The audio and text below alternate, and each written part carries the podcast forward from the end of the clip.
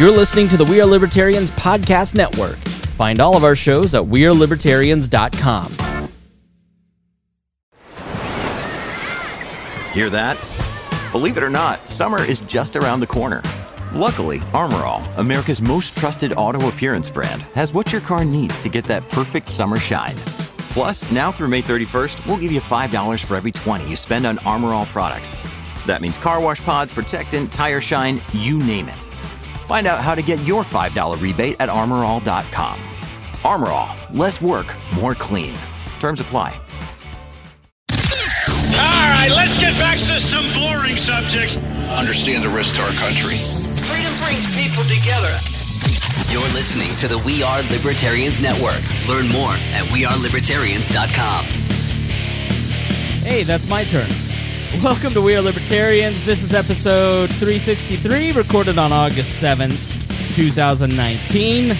My name is Chris Spangle. I'm the host. Got a cast of characters tonight to talk about very serious subjects.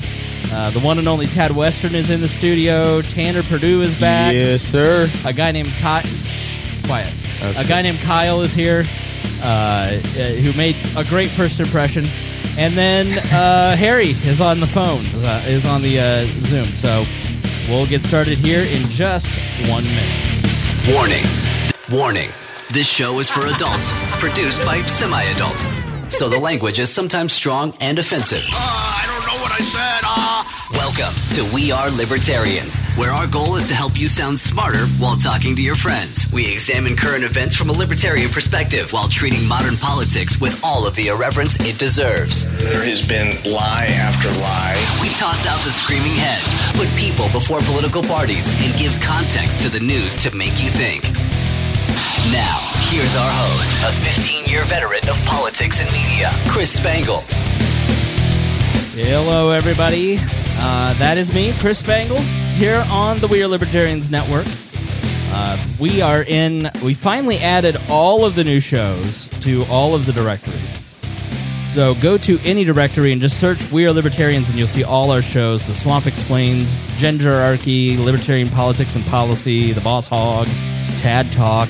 You'll see all the shows in there, uh, all the ones that are going, and then Tad Talk and uh, to, to subscribe to the whole bunch there or you can go to wearelibertarians.com but that is not why we are here. We are here to have fun.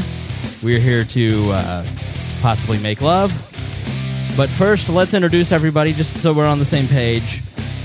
The lovely and effervescent tad western is back. Tad it has been quite a while. How are you doing? I'm doing well. How are you, uh, Mr. Spangle? i am uh, listen it's show night. I get i get tense i get I irritable You're and I'm- pretty. You're pretty stressed out. I'm I can gonna tell. I'm gonna take it out on our next guest, which is Tanner Purdue. Tanner, how are you? The one, the only, I'm here. And thank you, Chris Spangle, for having me on. And thank you even more to Tad Western for being here. Yeah, Oh, you're welcome. It's so- my pleasure. I'm Tad- just here to uh, keep you two apart. Tad started screeching about uh, the shootings, and I was like, just come on in. Um, no, I wasn't screeching. I was. I needed somebody who actually has been on 8chan before, and I know you've been on. So, uh, so that's why Tad's here. Uh, Harry Price, the the one and only Harry Price, is on Zoom. Harry, how are you doing? Going good, going good. Sitting here in the uh my other studio.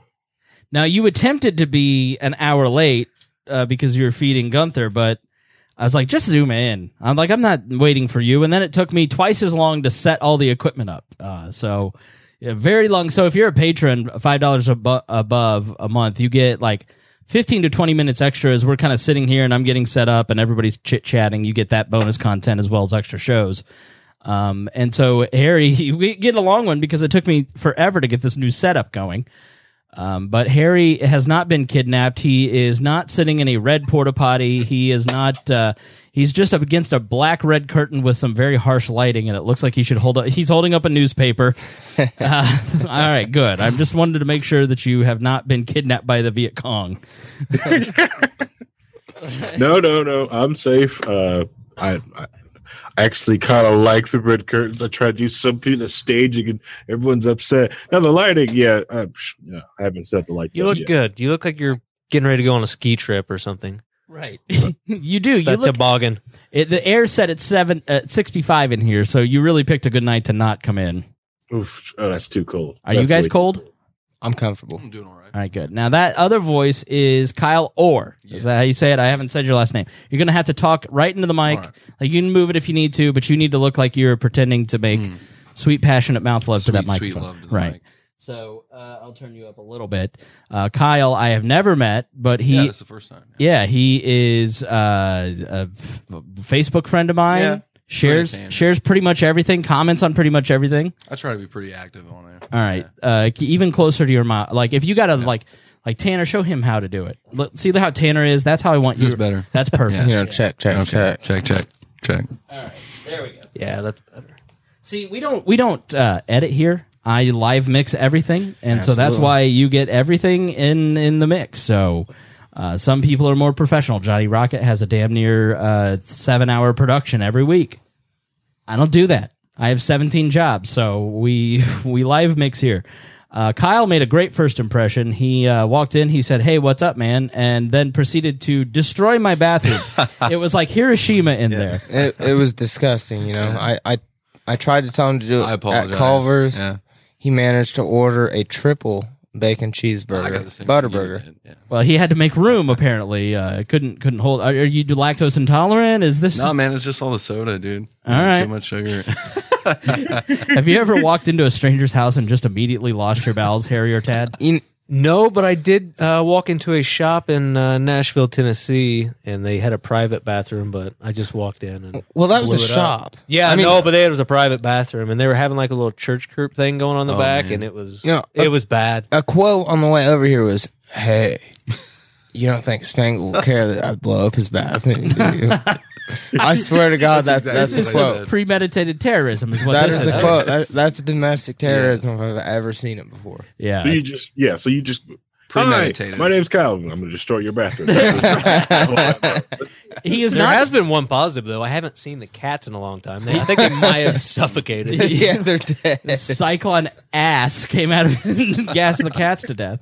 Uh, yeah, Go no, on butt. you were not the first. Uh, you're not the only person to do that. The other person that did that was Chloe Anagnos, the beautiful, lovely uh, beauty queen who is a fantastic writer and uh, of of such stature now.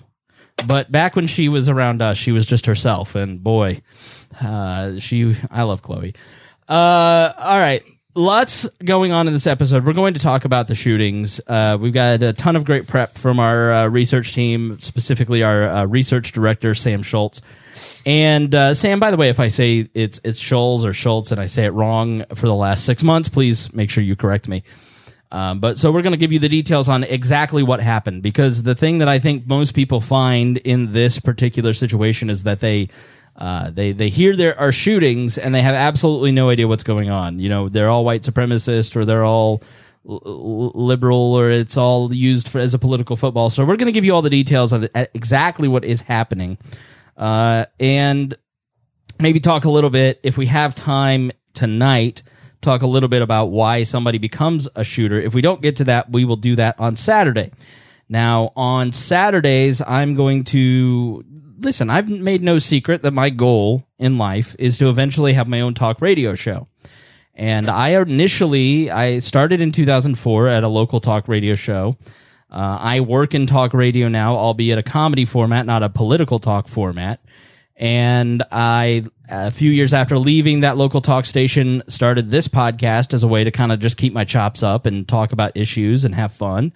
And uh, so I need to get accustomed to actually being quick and on time and keeping to a schedule and a format. And so on Saturdays, I'm going to be practicing that. So we'll be doing uh, essentially the Chris Spangle show live on Saturdays, usually around noon. So check for the We Are Libertarians Twitter. You can grab that live uh, link. The, you can hear it live. You can call in, interact with us, and uh, we're going to start keeping the phones open. So if you want to respond directly to anything we're saying on the show, listen live. Uh, you can watch it live in our Facebook group if you're ten dollar a month and above patron. Uh, Five dollar a month above patrons get all the bonus content and uh, all kinds of goodies if you go check out our Patreon. Uh, and and let me thank everybody. I want to make sure that I grab the new person uh, who just joined Patreon. I did not write down. I normally have notes on this stuff, and I have not updated it with the brand new person, and I greatly apologize. See, smart people, Tad. would not say that. Like, hey, I have not memorized the new person's name yet. Well, honesty is always the best policy. exactly right. I'm not a great broadcaster yet. Unless you- it's going to piss somebody off, then you should just always lie. I'm the world's okayest broadcaster. They Uh, truly deserve an episode of Tad Talks. They do. Why, why have you not been doing Tad Talk, Tad? You you literally haven't worked. You haven't been doing shit for well, about a I year I haven't now. been doing work. What are you, my wife? I've been Yeah. doing things. There's a lot of things to do around the ranch. You have now. si- I like, technically might not be compensated with monetary uh, gains from it. You feed your a lot of dog. You feed your dog pepperonis, and you go work out, and that's all you do. And then you go talk to boomers at bars. Like, don't give me this. Hey, you it's a lot of work, man. don't pretend you do shit. No. Time. It's a lot of work. You know, I mean, I think I woke up at two o'clock this afternoon. Harry, please change the battery in your smoke. I told you. I told you. That is not me. That is Harry. I Harry, told you. You have children. He did say that. You're gonna burn your house down. How, how do Harry. you live having that beep in the background and not drive you crazy? What I the noticed hell? that 15 minutes ago, and it still hasn't been changed. All right. You don't have a nine volt? um, Come on, take one out of that If- headset, that fancy headset. it's tradition to have that thing going now. Uh, it's been going for so long. I think like uh, if you listen to any of my first podcasts, it still be It would beep in there. Like ten years ago, when I first Yeah, started it's called a fucking fire hazard. Mr. I'm Safety. It's No, no, still no. going. Shh. It is still beeping. Mr. Safety comes over here every single time and is like, "Oh, you need to make sure you lock this down. Your internet is not secure. Uh, Why don't you put a bar on this door?" You you haven't changed the battery in your smoke detector? It's the one in the basement. Yeah. Okay. Where That's you where lit- the most fires start. exactly where all your equipment is. What are you doing? There's another one in the other room next to the first. That was All those fine. plugs, all He- those plugs, he's Harry, like, all plugged into one outlet. That's a It's just my huge son's fire room. hazard. It's just my son's room. Right. Yeah. We don't need a smoke detector in there. you know, one of my favorite conversations I've ever had with Harry was him talking about how he could turn anybody's internet off and how he could make my internet the most secure motherfucking broadband there ever was. And it All was right, just that sounds like a classic. fascinating conversation. I I almost fell asleep, but it was fucking awesome. Uh, so, all right. Thanks to our patrons, the lovely Christy Avery. I just want to give a shout out to Christy Avery. She's just. I hope that at some point in your life you have a friend as good as Christy Avery. Amen. Uh, just like my friend Lex, I posted about them yesterday. They're just great friends who always support our work, support me. Just really happy that Christy Avery is not just our friend, but also a patron supporting our work. Uh, I I just did a bonus episode uh, on exactly where our Patreon money goes and what we're using it for. So if you're like, hey, I want to give, but here's where your money's going. Here's what we spend it on, and here's all the growth, and here's the libertarians that we're creating on a daily basis. Like, think about shaving off some of that Libertarian Party donation money and putting it towards something effective.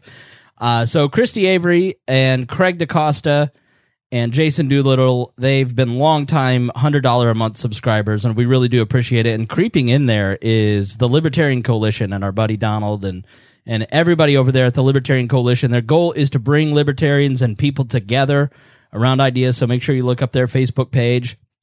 Uh, Jeff Bennett is our new patron. Thank you so much for joining the, at the $100 a month level. And Ed Brehab, our buddy intern Ed, such a good guy, and we're so happy to have him supporting the show. So thank you guys for being patrons of the program. Um, you know, I we I, I I'm going to read the twenty five dollar. Listen, I know it's early and there's a lot of these but these people deserve recognition too. It's not just the hundred dollar people but you know the one five ten twenty five hundred dollar people. They really do make a huge impact and all this growth that we're going on uh, undergoing right now is really because of people like josiah shrewsbury andrew bowman paul jonathan eads jr ryan lindsay liberty memes. Yes that liberty memes supports us. Ray wolf mario e rob place reinhold uh, catherine iverson richard uh, the Liberty Extract, Michael Schultheis, Joshua Sexton, Jacob Klingensmith, Rick Irvine, Carly Ernst, Brandon Kester, Heidi Aldridge,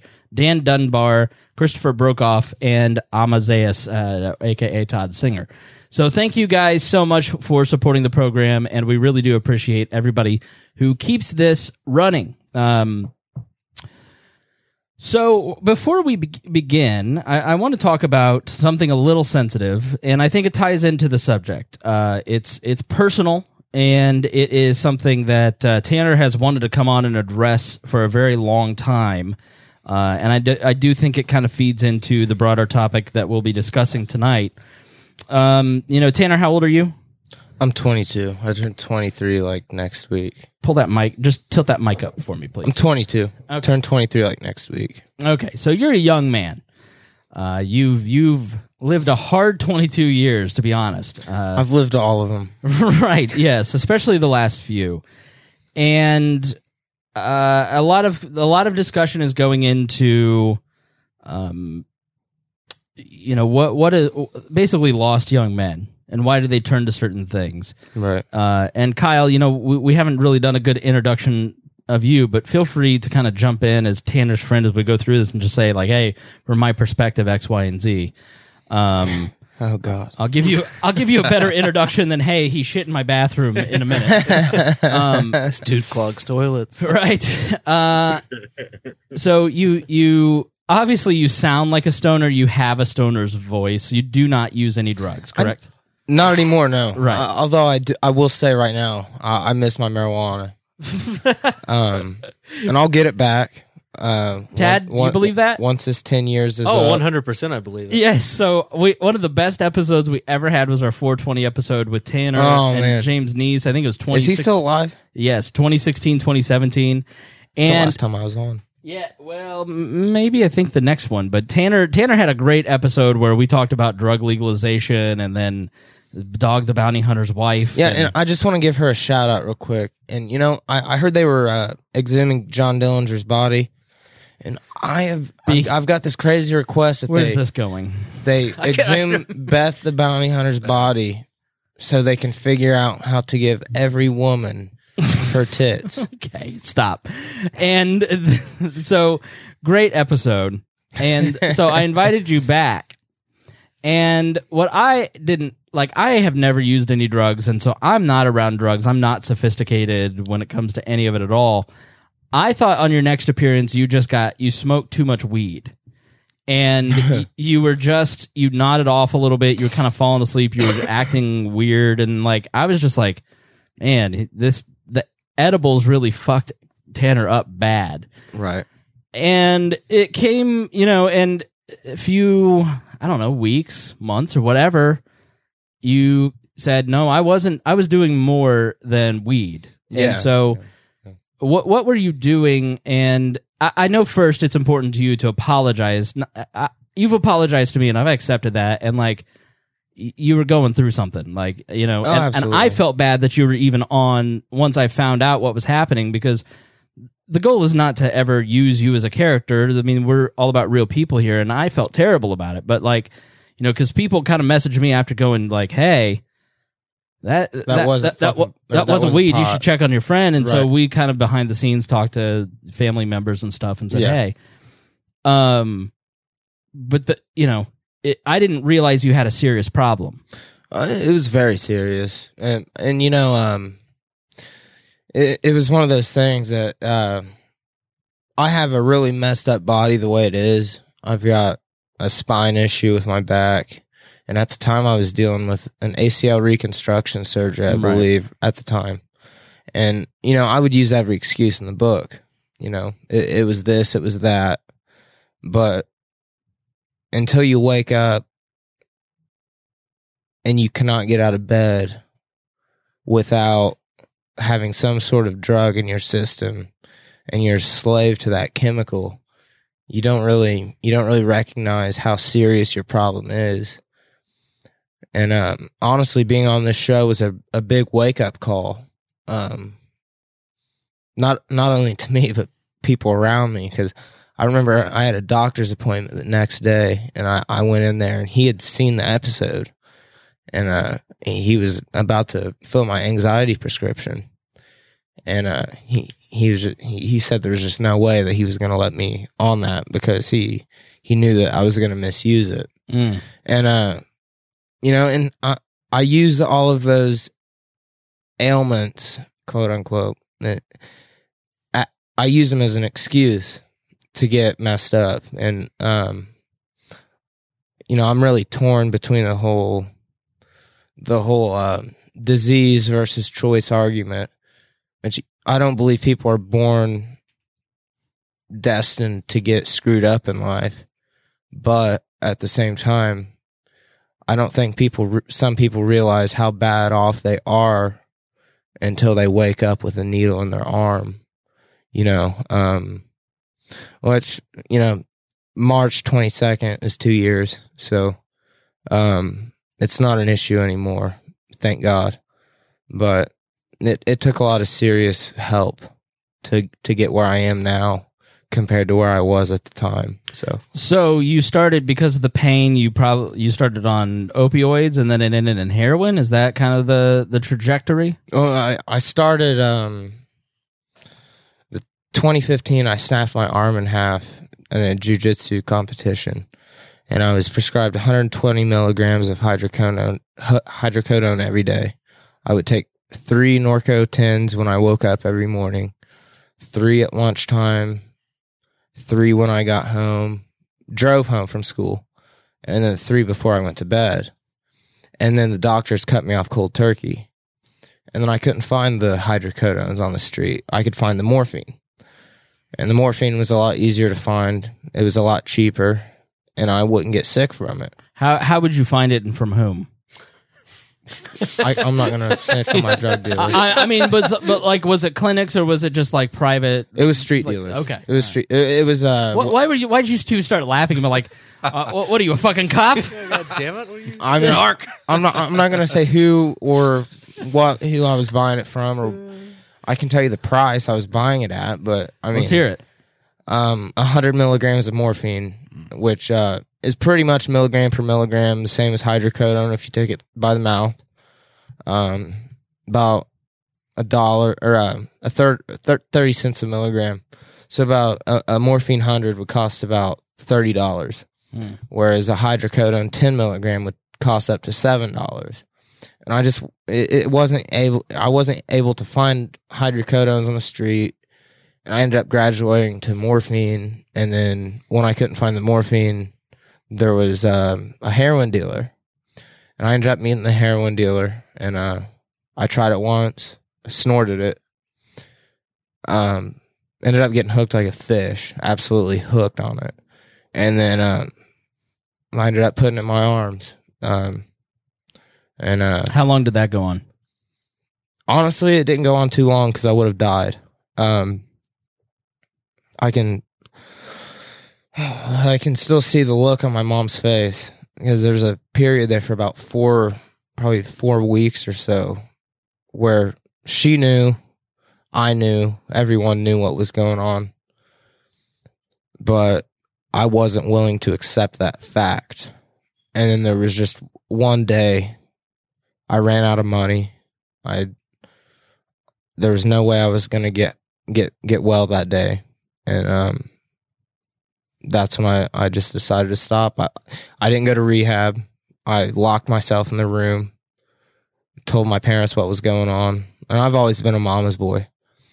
I'll admit that. Um, you know, I I just locked myself in the bedroom, and uh, dealt with the withdrawals, and uh, about four i think it was three or four days later i was outside smoking or something and uh it felt like something just hit me in the chest and i started crying uncontrollably and uh something just you know told me everything was going to be okay and uh it was like a spiritual awakening in a way as crazy as that sounds and uh I, it's, it's weird because the day before that happened, a friend had asked me if I wanted to go to church with him. I was like, "There's no way in hell I'm going to church. I'm withdrawing right now. I'm trying to get off dope." And um, the week after that, I was at church, and uh, I still go to this day. I got baptized on July 1st of 2018, and uh, it's one of the best days of my life. So, at this point, I can look back on that and uh, say it was a wild ride, and I wouldn't change it for the world because I learned a lot about myself and I learned uh, compassion for others. Do you still struggle? I mean, do you still like? Uh, I mean, do you still struggle with your addiction? Uh, every great while there will be like um, there'll be something that sneaks up on you, and it's almost like a bee sting, real quick. It'll just come up on you and just tap you on the shoulder, and um, it's just something you have to block out. Um, I relapsed one time about six months in on morphine, not with heroin, but with morphine, which is equally as bad. And I've done every drug from A to Z.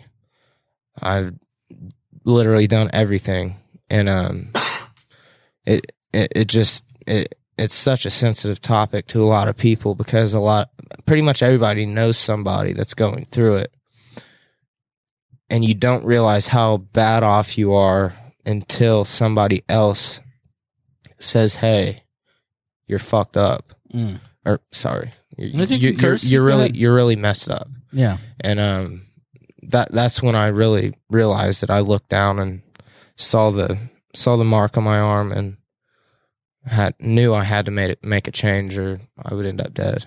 Do you think that it was just that it, it's like you you still weren't so deep in it, but you were kind of cognizant in the beginning that you just were like, "Th- I, I can't I can't let this go further. Like this is serious shit. I mean, he was this- aware.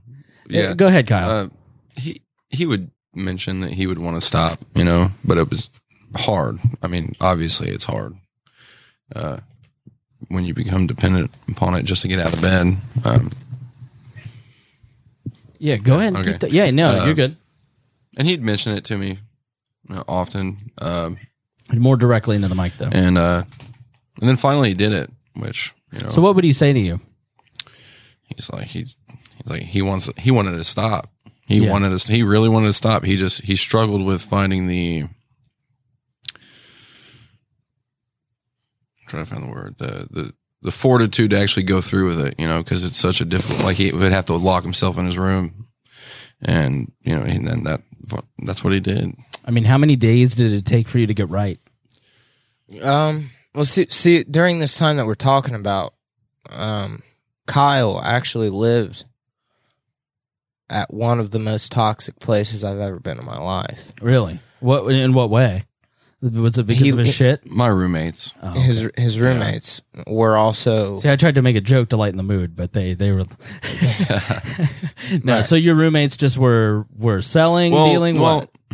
Well, I don't want to get into too much, yeah, let's but not do that. they were No, fuck those guys. They- well, Honestly, they they weren't helping him. You know, Right. They, weren't. They weren't helping anybody. You know, it, if you see that your friend's like really struggling, I mean, you wouldn't want to, you know, give them more dope. Right. you know, But you Um, also don't want to sit there and see them suffer. yeah, And um, coming off of an addiction, it's it's not good to be It- around people that are doing you know, the same that- shit. it, it's completely impossible, almost. You know, um, like just that feeling on you know day. It, it if anybody out there struggling with it, if you can put two days together, you can do it. right. And at the end of the third day, if you're on opioids, you're gonna make it. You just have to convince yourself that you're strong enough. You know, there's this, this, this fucking show. It's like the most serious, ep- uh, one of the most serious episodes in a long time. Yeah, That and then you toss a cat across the room like a cam girl. I, I'm sorry, Tanner. I didn't mean to no, interrupt you. you. You're fine, Yeah. but you know, I just want to be that person that I wish I had at the time. Um, it, at the end of the third day, you can do it. You just have to just tell yourself that you can. Surround yourself with positive people. Stay away from the tos- toxicity of others, and you know, make make sure that you have friends that have your best interest in mind. And uh, at the time, I didn't have that. So, what are some more ways that you've kind of supported yourself as you've worked through this? What what should people kind of look for in terms of you know, there may be somebody listening right now who's going through this, or you know, even love someone who is struggling with opioids. You know, it, who it was more in the Kyle situation. What are some ways from both of you that? What are good ways to support somebody in that situation? I mean, I, just- I was I was more on the receiving end of of the. Let of me the let me start here. Kyle. how do you deal with it emotionally, mentally? I imagine you just wanted to beat the shit out of him. Sometimes you just wanted to go, dude, you're fucking up. Like Tell the but- guitar story. But then there's other times where you're just like, it's a, a tremendous amount of empathy. Like how how did you handle having a friend on opioids, wanting to help him, but knowing he's just being the he's in the disease right now. He's stubborn. He's not listening. Well, I know that if someone's on drugs, they're not going to help themselves unless they really want to help themselves. So Absolutely. I try not to take like a, I try not to be pushy with it. You know, I just give the best advice I can. And, you know, I just told him the way I quit cigarettes, I just quit. Like I, I had to make a choice to just quit. I told Yeah. him if you just got to quit, you got to want to do it. If you Right. don't want to do it, you're not going to do it. And it's that simple. Um, I just told him kind of, kind of the same thing you just said. You know, I explained it differently.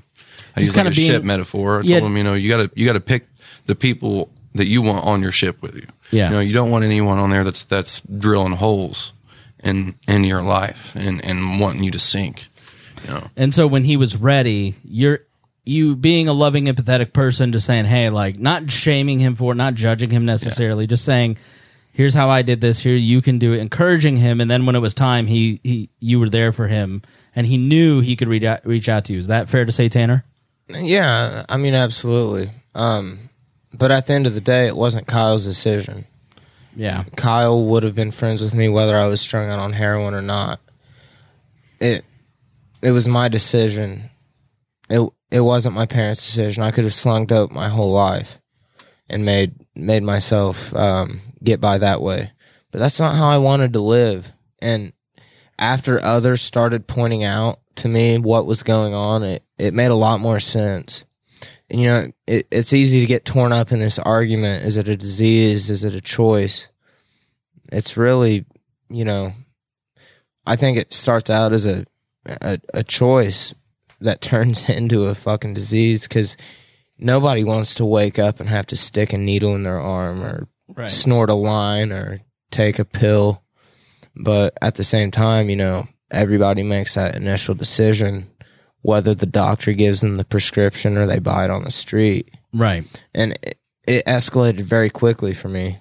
And um I I think I think all this Suboxone all this is just bullshit. It's just as addictive as the original opiate. I think that the I don't think the NA or AA any of that is really that important. I think you have to find a spiritual Narcotics Anonymous, uh, Alcoholics Anonymous, that stuff. Right. Okay. I've never been to a meeting in my life. I've had good friends. I've had bad friends. And that's what's going to determine your your outcome is how you surround yourself with people that you do you decide to. Yeah. So if I'm going to go hang out at the trap house, I'm probably going to go do some dope. If I'm going to hang out with people that are like-minded, that like that have similar hobbies that I truly had before I got into it, such as music. You're going to find me playing guitar, singing. That's what I do today. I, I play music. I think that's kind of relatable to a lot of the the mass shooter subject and the whites, you know, white supremacist and ISIS and like it it's a lot about what is the group of people that you're going to start surrounding yourself with, making that early correct choice. Absolutely. You know, I think in any situation it's like uh, choosing to lurk on some of these websites and entertaining certain ideas that you know like ah this is edgy, this is edgy. I mean, it, it leads to a dark place going to places that you know you shouldn't go. I mean everybody everybody has those choices. That's what i find so amazing about like the gun control argument. You know it's not about like it's about young men turning to violence and which is kind of what we're going to talk about. Uh, or d- people who use drugs or whatever. There isn't a person on the planet that doesn't struggle with something and has to make the choice every single day. Absolutely. am I, you know, like if you're a married man, are you going to engage with that girl on Instagram? Are you going to slide in that DM like when you know you Damn should? straight. right. You know, Dot Slayer sixty nine. are you going to make that joke to the per- to the coworker that you kind of know you shouldn't, but maybe she'll get the hint? Like, uh, help me. I mean, the, uh, other stuff. Like everybody struggles with choices. You know, if, for me, it was always emotional eating. It was overspending. You know, uh, I don't feel very good about myself right now. Am I going to go to Cracker Barrel and eat five thousand calories, or am I going to pray? Am I going to go for a run and exercise? Absolutely, yeah. Oh, uh, What you know, everybody has. You know, uh, you you have coping mechanisms, Absolutely. and and you choose good coping mechanisms or bad coping mechanisms. Go ahead, Harry. I forgot you were here. Oh, I was saying like everybody has something to reset themselves, whether they got something constructive to reset themselves or something that's destructive. Some people play video games. That's why some people the first thing they come home they want to play some video games because it's just some something they can do that's a little bit mindless to let them meditate. Yeah. Okay. I was like, well, they're just mindless doing that. Well, if that's how they meditate, let them meditate that way. Somebody, I actually just read an article that like some of these games, like uh, you know, I play Clash of Clans and I play Fishdom, which oh, is you a play stupid- Clash? Yeah, I have for like you know ten years. Or uh, Dude, invite I me to really your like clan. um, I'm on there too. what what what is the- Rageosaurus Rex. Rageosaurus Rex. That's a good name. Uh, Kingdom Rush. Those mindless little games like that, or uh, uh, I love Kingdom Rush. they're supposedly better for um they're supposedly better for stress release than calm and abide and some of these other apps that are built for stress relief which i Correct. found I- I interesting Yeah, there's, Paladin there's nothing better than shooting people for Yeah, stress exactly. release digitally. Wreck that somebody's was a like, you know, that was a joke. We'll we'll address that later uh, at the staff meeting, uh, Tad. Yeah, Harry. I Said mean, digitally. Harry, everybody's got good coping mechanisms and bad coping mechanisms, and it really comes down to everybody lives in a moment by moment choice of are you going to choose the decent path or are you going to choose the path that indulges your inner your your base self. Your shadow. Right. Yeah. yeah. And the other coping mechanism, like some of uses alcohol, which it shows also like Tanner's whole like uh, th- that uh, journey. If he, he would have been addicted to alcohol, locking yourself in a room would have killed him. Yeah. You know? Yeah, it's it's hard. I mean, changing yourself is really hard, and and people shouldn't take that lightly. I mean, it's Yeah. Tanner's in the bathroom, so I'll say nice things about him. I mean, it's very difficult what he did. I mean, eh, eh, what what kind of things did you do for Tanner through the process of getting off of uh, off of it? I just kept telling him he can do it. Um, positive reinforcement. Um, you know, try not to say anything negative. Um, he he really kind of fell off the map for a little bit. Trying to not say something negative, I think, is key there. Um, yeah, because I didn't I didn't want to like discourage him because I knew it was going to be hard. Right. So I just try to remain positive. And, you know, he disappeared for a while, but I, I knew that was going to happen. Um, and then how, how long did it take you to get a hold of me after that? I think it was pr- soon after, Um, a couple days. I, I withdraw. I, I went through the withdrawals for I mean, like after see you got heroin done. is a after your withdrawals. heroin and morphine both. Morphine's a little bit longer lasting drug than heroin, except if it's in your veins. But if if it's in if it if it goes intravenously, they're both very fast acting drugs. Yeah. You don't feel them for a long time. They exit quickly.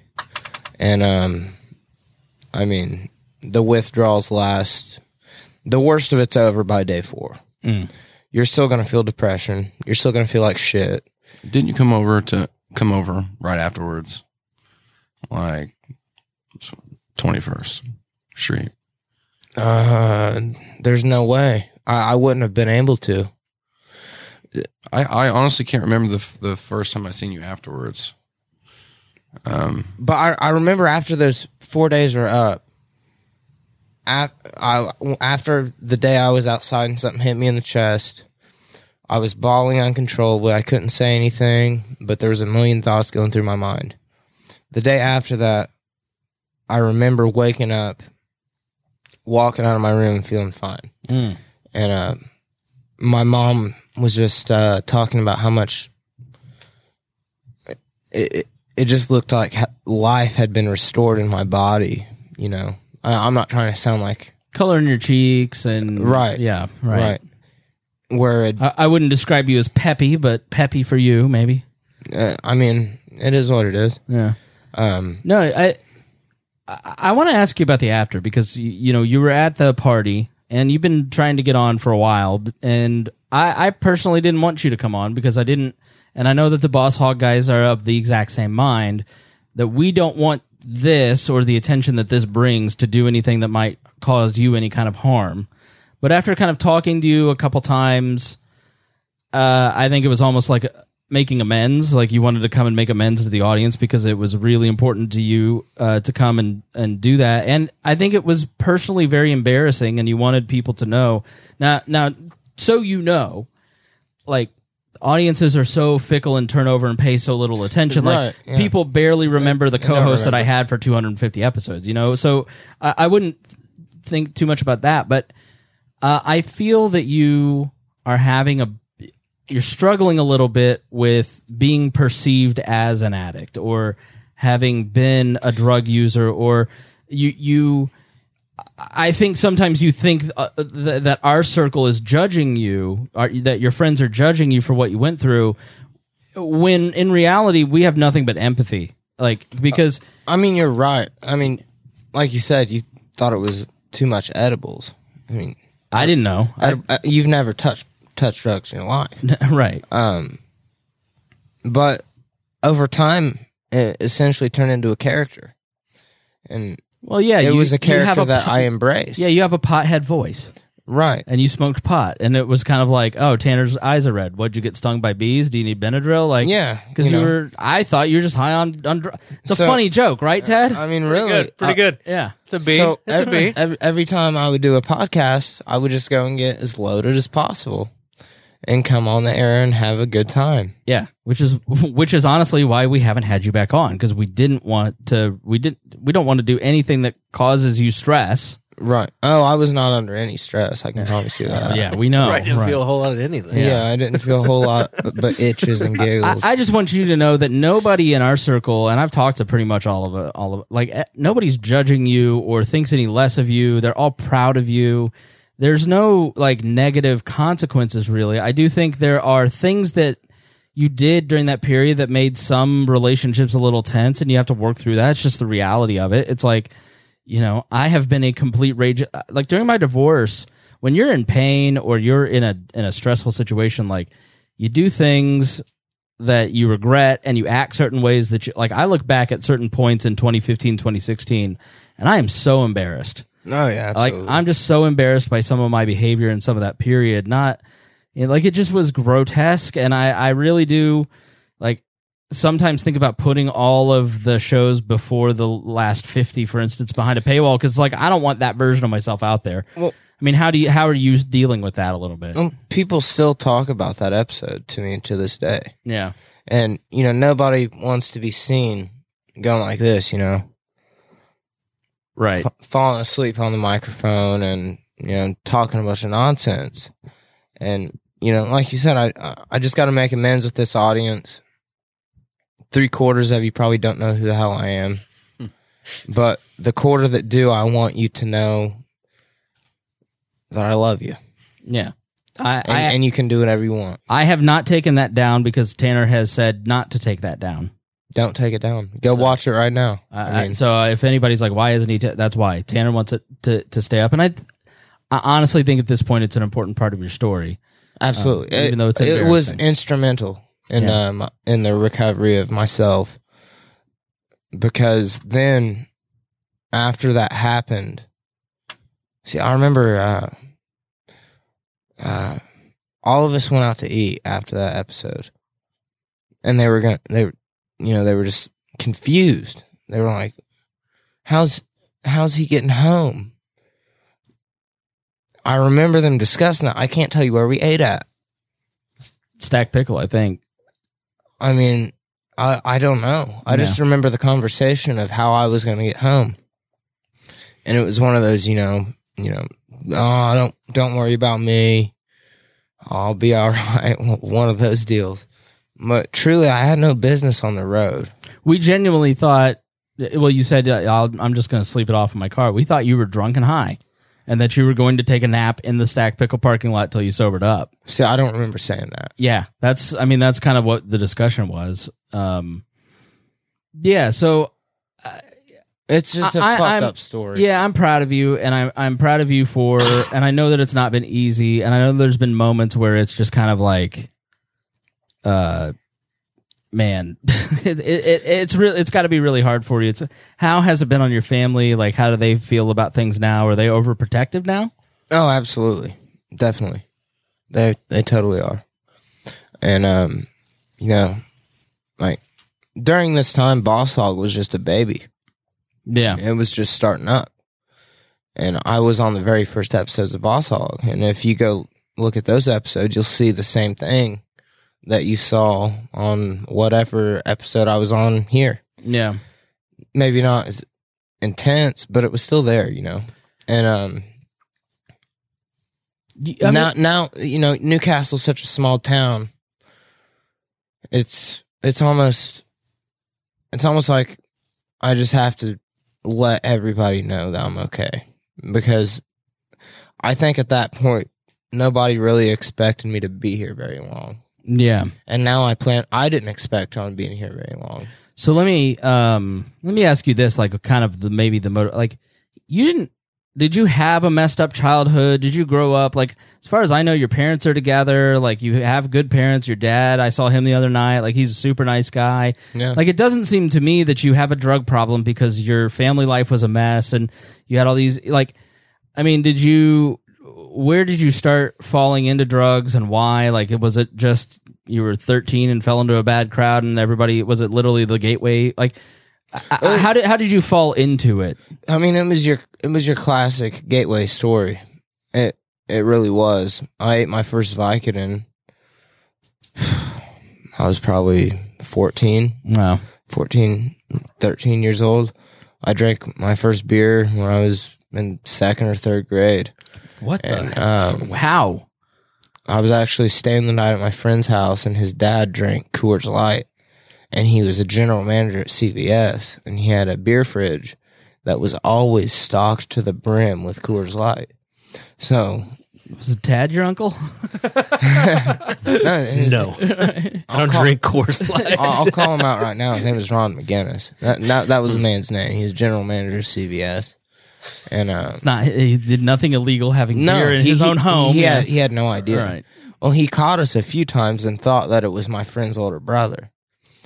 And then, um, you know, we got into the marijuana. And I'm, I'm not trying to make this The fucking marijuana. reefer madness bullshit, but if heroin was legal, I would have never got into it. I don't believe. Now, the pain pills,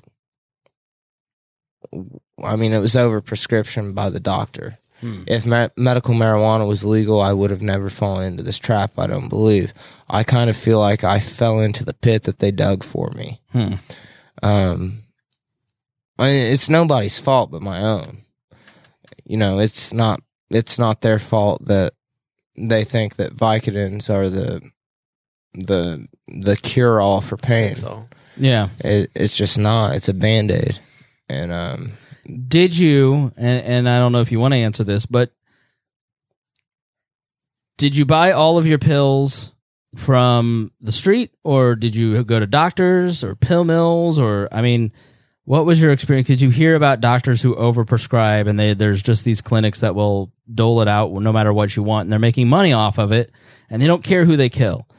Uh, and we should note that Tanner is from a rural Indiana county and Tanner's town and county is like a lot of America, if not Yeah. most of America. You know, so his experience, I think, is probably fairly common. Um, and in this small town, I mean, were there places like that? Oh yeah, definitely. There there were the pill places. Um, it's- it's- oh, I don't know. If, Don't don't, don't Uh, give specifics, right? oh, a certain doctor in Henry County, his medical license is suspended right now for uh, for uh, Medicaid fraud, right. and that he got away with some other stuff. That's all I'm gonna say about that. Okay. Otherwise, Allegedly, allegedly, this and is Tanner's opinion, not uh, mine or Tad's or Harry's. but allegedly he's also the one that wouldn't write me the prescription for my anxiety medicine but i know plenty of people that did get prescriptions from him that totally didn't need them at all Mm.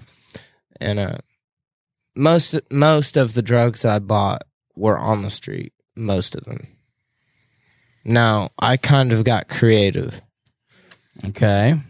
and um yeah Okay. Yeah. All right. Well, I, I'm very proud of you. But one thing I will say is I never stole from anybody. I never fucked some old lady. Wait, what? I never did anything stupid. Harry, for my what does that drugs. mean? you uh, can ask Kyle. He didn't Kyle, sell his Ky- body. Kyle will attest. I did not sell my body for drugs. Kyle, is there a high demand for male prostitution in the elderly female community that I'm not aware of? Oh hell yeah! All that Viagra is gonna go. I don't. You'd have to ask Tanner. Trina Harrington. Tad, are you a secret male escort to the blue the blue crowd? Oh, you know what? If your pubes ain't blue, I ain't playing. Is that your mono? Remember, uh, uh, what was her name? Anna Nicole Smith. Yes. Yeah, I'm You're the reverse. Tad Nicole Western. All right. Well, again, the phone lines are open at 317 795 0325. So if you want to weigh in on anything, it has to be germane to the topic. Don't call in about just random BS, but uh, the phone lines are open. Uh, I am very proud of you, Tanner. I'm very proud of you for you. maintaining your sobriety. I know how incredibly difficult that is. And uh, I'm I'm proud of you for coming on and telling your story and hope that that helps somebody else. And Kyle, I hope it does too. yeah. And, and one, Uh, one fi- thing, Go ahead, give your final statement. final statement. You know, halfway has to do with me. I've, like I said, I've done every drug, um, and I will say that if you have a kid and you're thinking about putting them on Adderall, please do not do that. Why? I've taken Adderall and I've taken methamphetamine. I was more twacked out on Adderall than I ever was on the meth. Hmm. When I did meth, I felt dirty, I felt disgusting, and I couldn't wait for it to wear off. Hmm. Adderall was euphoric. It was uplifting. It it was a it was a wonder drug, you know Hmm. and it, it's just, it's the same thing. I mean, it, it it feels almost identical. Yeah. And I know they say, well, some kids with ADD feel it this way. No, they get they get used to the feeling. It's like um, if I was to take, um, you know, twenty milligrams of caffeine a day. After six months, I probably wouldn't feel a difference taking the twenty milligrams of caffeine compared to none. And um, I don't think there's a huge difference between Right. um, Adderall and methamphetamine. They they when when I took them, they acted the same. Only Adderall felt a little bit cleaner, maybe, per se. You know, Uh, Kyle, any tips for uh, people out there who may have a loved one who is going through what Tanner went through and they just don't know what to do?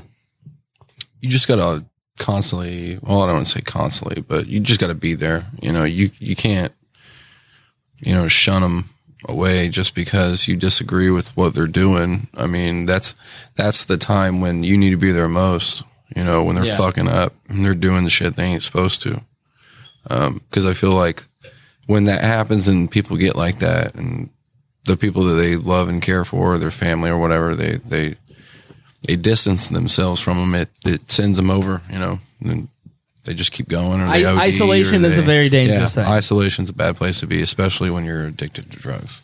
You know, it's Uh, so, just be there for them. You know, Yeah. positive reinforcement. Isolation, I think, is uh, a huge problem across the board in a lot of the things that we're talking about. Uh, I, you know, you look at what what we've seen over the past few days. Uh, it, it's a very complex problem.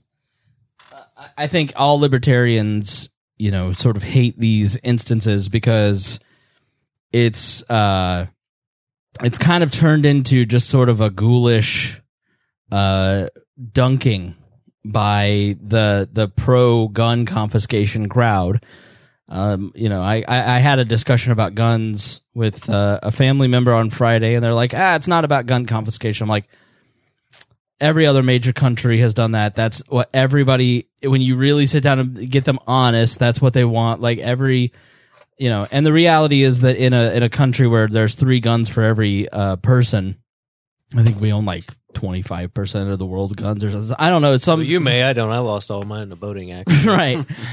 Uh, it, it's just turned into like I even saw one liberal friend today saying mental illness is the new thought thoughts and prayers, and I just think that is incredibly dangerous and and horrible. Like I thought that was a joke. I was like, is no, that serious? No, he's he's dead that? serious, and you're taking a very complex sociological problem, and you're trying to demagogue to win win your side when in reality gun confiscation isn't going to work. Um, it's never going to happen, and, and so there's just a lot of dangerous strains of thought around this stuff now, and I think we're all ir- acting completely irresponsibly and grotesquely in a lot of ways. And I personally hate it. I hate these these instances, and you know everybody the the old days of you know let's wait a couple days let people grieve let's get through this. Like i mean this one hit me hard. Like i was doing a podcast with alan frank uh, al jackson frank caliendo try to be serious. That's going to be on uh, that'll be released on thursday. So the same day that this is out where we talk about gun control. And then i did uh, the following week there'll be another episode. And you know we had a very thoughtful conversation about gun control with you know al obviously doesn't agree with me and i don't agree with al but we had a long decent conversation about this. And i think that you can do that. But as i'm sitting there i see the dayton shooter had killed his sister. And like i just wanted to start crying. Like and then the next day you read the story about the the parents the mother that shielded her two month old and then the dad that jumped on top of the mother and they both died. Like it's it's incredibly upsetting and it's an incredibly tragic story and i just find all of it to be incredibly uh, i mean there's just no other word than ghoulish uh, and and i think a lot of people on the anti-gun side are really acting in a way that's going to end up be it's going to end up hurting their cause because people who I, I am not a gun owner. I've only fired a gun once with Jason Doolittle and Harry. Uh, I I used to be for gun control. Like a lot of people didn't know this, but when the Libertarian Party hired me in 2008, I was very much for gun control. I'm not um I I'm not somebody who is like attending the NRA convention by any means. Uh but They're not pro gun enough. right yeah I'm not, owners in America. I'm not one of those guys but like you really turned me off when you start saying mental illness is the new thoughts and prayers and you're going to just propagandize a, a- an important core piece of the solution Right. because you want to just confiscate guns like you're you're going I, I just wrote this is the dumbest thing I've ever seen. And He's like, well, that's very thoughtful. I go, it's more thoughtful than anything you just wrote, because it's just that that that's a really fucked up place to take this. But let me give some details on exactly what happened. So th- this is the other thing. None of us are talking like both of these shootings, Tad, within the first twenty four hours.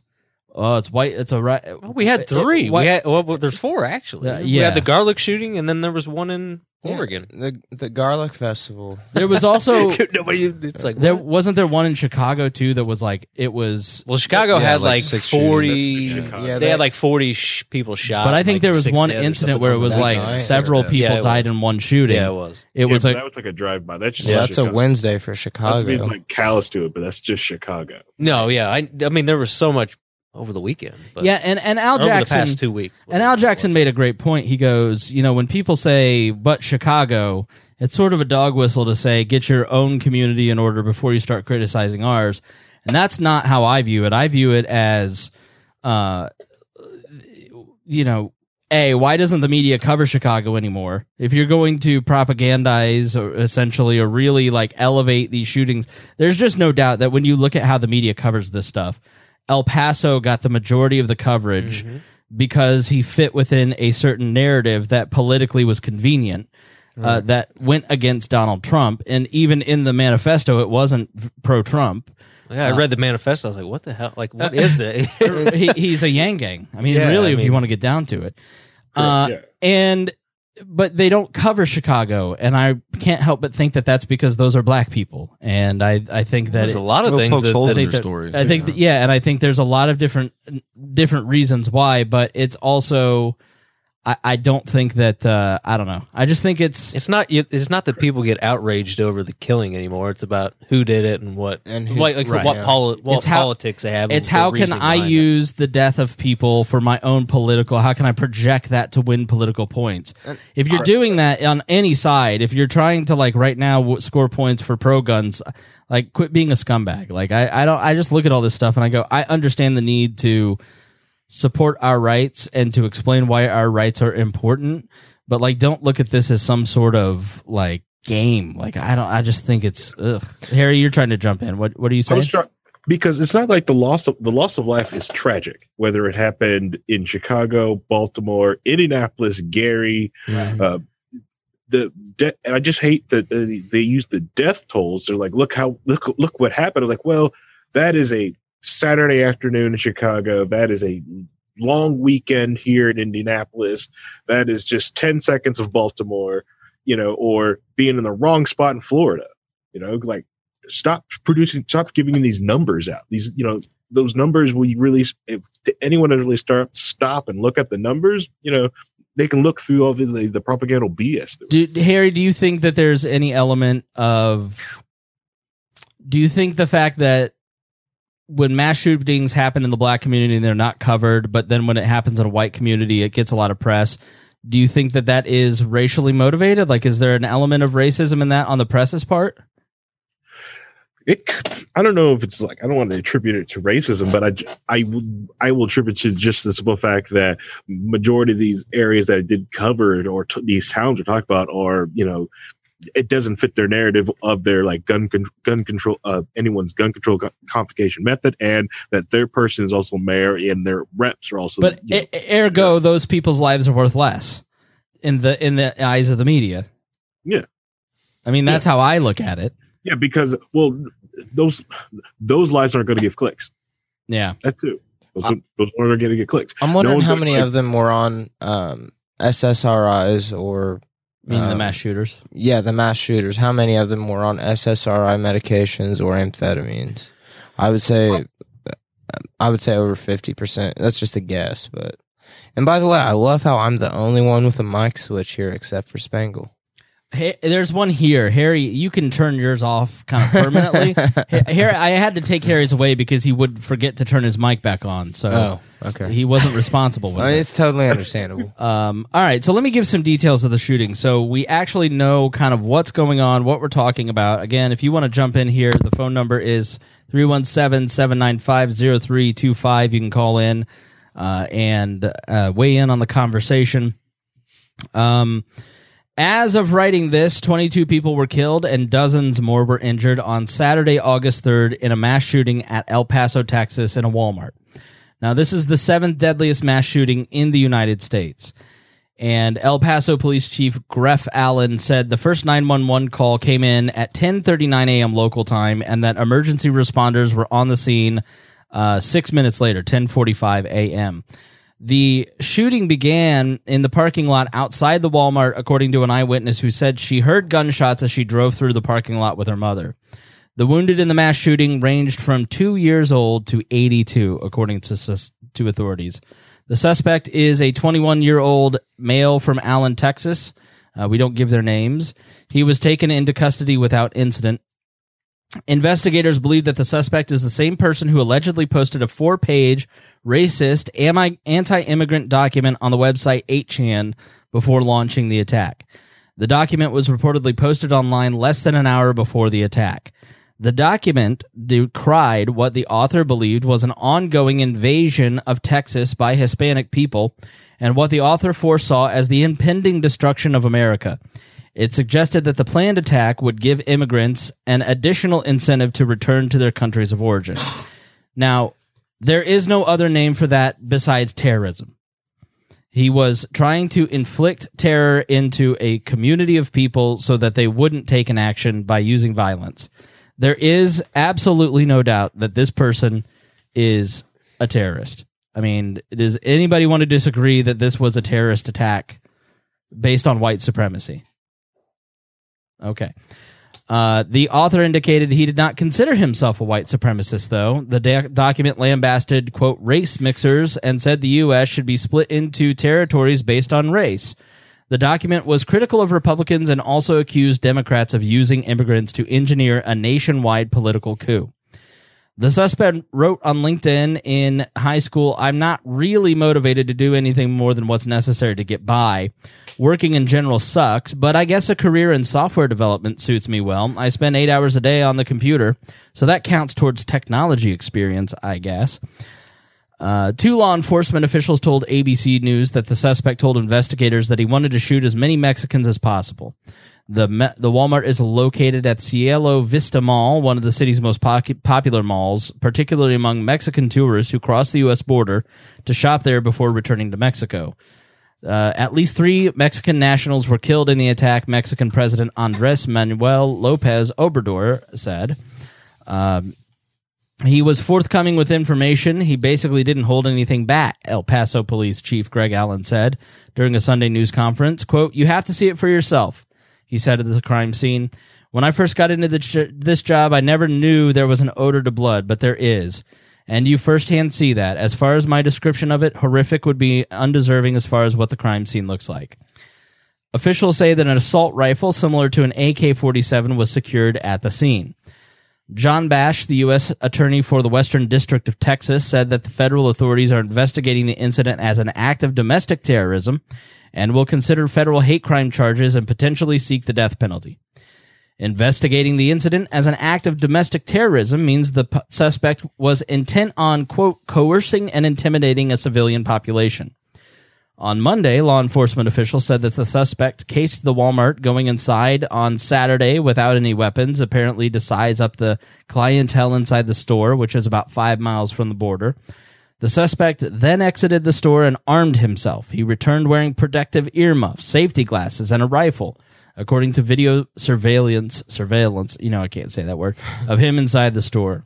In response to the attack, Donald Trump said on Sunday, hate has no place in our country and we're going to take care of it. Trump later tweeted, "We can quote, we cannot let those killed in El Paso, Texas, and Dayton, Ohio, die in vain. Likewise, those so seriously wounded, we can never forget them and those many who came before them. Republicans and Democrats must come together and get strong background checks." Perhaps marrying this le- legislation with desperately needed immigration reform, we must have something good, if not great, come out of these two tragic events. So, uh, you know, I. All right, let's start with 8chan. Um, because I think there is within this audience, there's probably a lot more people who are are thinking. We talk a lot about uh, free speech on this program. We talk a lot about uh, the crackdown on a lot of this stuff. We talk a lot about the term white supremacist or racist being used as a pretext to demonetize people like Alex Jones and and and conspiracy theorists across the board and and take them off. Uh, I have not. I have 8chan bookmarked. I have visited probably five times in my life. I don't make a habit of going to it. Um, I know that it was started by uh, a guy with disabilities who basically. Uh, what, do you know the story? Either I believe they left.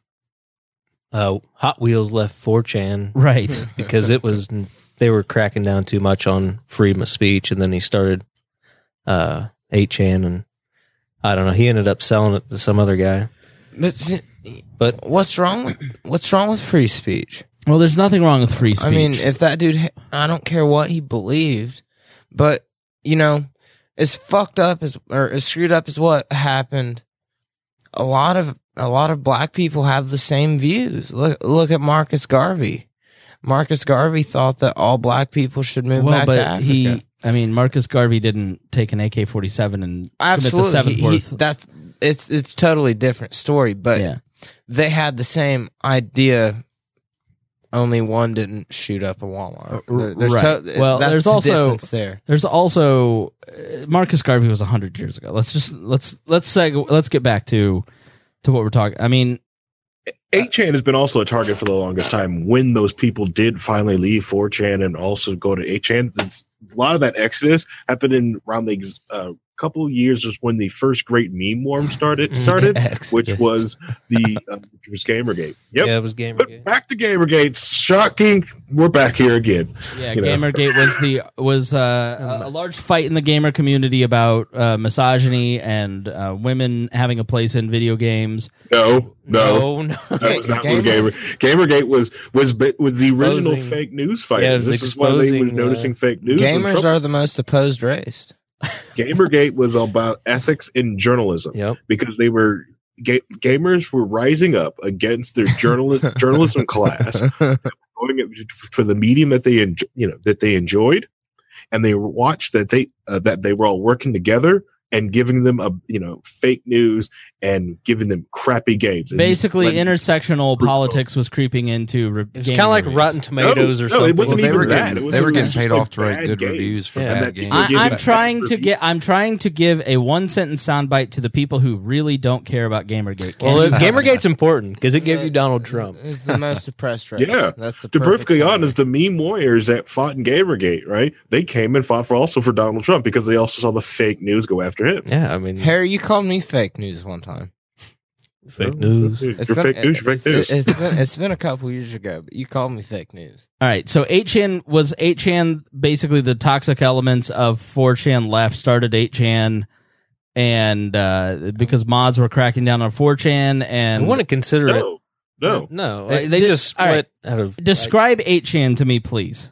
uh, Eight chan is just like 4chan. It's just people who It's, just, a different website. board. Yeah, just a board. Just a board where people post stuff anonymously. That's it. That's it. Uh, attaching morals to that. Nah, that's all on you, bro. Uh, I mean, it, it- anyone can post on it. They What, really. what does that mean, but the Harry? thing is, but the but the people who left like were fortunate because they were back then back in Gamergate. What you kept get with that is that this discussion they were trying to find a place to discuss what was going on, and they needed to do it anonymously because everyone else would get Shut it down. They were trying to do it in um uh on 4chan. Well, they got blocked there, shut down, right, and they moved over to 8chan. Yeah, Dennis makes a good. But didn't it start when a woman, an accusation that a woman was sleeping with a guy to get a good game review? It wasn't just a guy; it was like five guys. Okay. Was this you, Tad Western? yes. Lisa, I'm calling you out. What? so, all right. So, have ga- the so gamer. it So wasn't, like the basically, real start of Gamergate. Gamergate was a lot deeper than just one person and one person. It was the is than one person sleeping with fi- uh, five guys for a good that- game review. It was the ethics of it, the the whole spiral of it. Couldn't have been with just one, one person. It was just the whole ethics of the whole situation. Right. So they they start 8chan as an anonymous place to kind of discuss a lot of this stuff. And it turns into a random board about a variety of subjects. And now whenever a mass shooting happens, isn't 8chan sort of the where all of the pictures spawn of here's here's like this one the guy was wearing cargo pants when he walked in the Walmart. Here's the the arrest shot and he's not wearing cargo pants. That that sort of stuff that I mean, it isn't 8chan I, I think it's fair to say that 8chan is where a lot of these guys who are on the on the fringes and like white supremacists, I mean, aren't they all having conversations on 4chan? No, they're They're on, all having conversations on. they're on Twitter and everything else too. I mean, it's Uh, not just Twitter, one web. Discord- It's not just one Discord. website. I've never even heard of it. The used cars too. To be completely honest, I've never heard of it. the the Until idea that 8chan is somehow worse than what goes on on Twitter or 4chan or any other website is I mean there's mods to 8chan. The the post that was originally posted for this manifesto was a screenshot from what I saw. It was a PDF that somebody had tried uploading to uh to 8chan and then all the comments on there were like, "All right, FBI," and then a bunch of words I'm not going to use, but like you're not going to do it or this is bullshit and it was taken down I think within 10 minutes of being posted. Is it a bunch 8chan. of is it a bunch of guys who are just shit talking and then Yeah, it's- then yeah, point five it's, it's literally anonymous. It's literally anonymous. Whatever Right. you you'll have a post about, I don't know, whatever happens, whatever big happens, and not even just shootings or whatever. But Mhm. all right, say a space shuttle blows up. All right, there's gonna be a thread on. All right, what's everybody know about what's going on with this? All news. right? They'll get I mean, that would probably be hilarious. Sort of like with 4chan when the when the Boston bombing happened. Then yeah, I 4, mean, it's- 4chan tried to track the guy down. They missed like they got in the, wrong guy Chan's own words, himself. it's you know weaponized autism. Basically, is is Well, what it is. it's like Yeah. if the you want a Delphi. if you want a more deep full deep dive into 4chan and the and trolling culture, we did one with James Neese about three four months ago. Oh, That's a great episode. Yeah, it's really good. I mean, it's just random. It's anybody. It's anonymous. So there's Correct. no there's. It's pretty much the you're going to get what people think. I mean, whether you want to call that racist or whether they're joking, you don't. I mean, yeah, One there's a lot of racial about the polish. terms. One at a time. used, one but, at a time, Tanner. but it's. I mean, yeah, I- shut up, Tad. whether someone's actually racist or not, I don't. Who knows? I don't. All right, go ahead. You don't Harry. even know who they are. Yeah. it could be government is- agents. Yeah, it's yeah, yeah. Majority of the time, there's probably thirty percent government agents on it. Tad is not wrong. There's Yeah, probably 8chan's government been a uh, yeah. been a honeypot for well, all the Correct. Chans are. I mean, What does what does honeypot mean? basically FBI agents, any type of any type of agents, Okay. uh, Where are they go? government Shoes. in, posting stuff online, replying to stuff, trying to get people in, like like a Easy honeypot. targets. Have you ever seen Trump's Facebook? No. You, you you click on the comments and it's like, "Oh, thank you, President Trump. I love you so much, and thank you for all you do for our country." right. With like eight hearts. You know that's a fucking bot. Well, the, no, I think that's Deborah at church. that, that is the boomer that I saw oh, wearing the Trump hat at it's the like fair sur- today. surely not like surely not that many people. But you're right. I mean, I was playing poker last night. I was, well, for we were- we were playing for no money, but I was playing poker last night, and this guy was like, "You know what?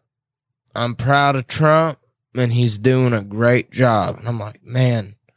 That is the same dude that I see commenting yeah. on that No, they exist. Yeah. saying I'm proud of you for the first time. I'm happy to be. No, I think I think so. The guys that I know that go on 8chan or 4chan, uh, specifically 8chan, Tad, they're the guys that we were hanging out with a lot in 2016, 2015. They were the guys who were like, ah, I think free speech is important. So if I want to make this anti Semitic joke, it's just because I'm joking.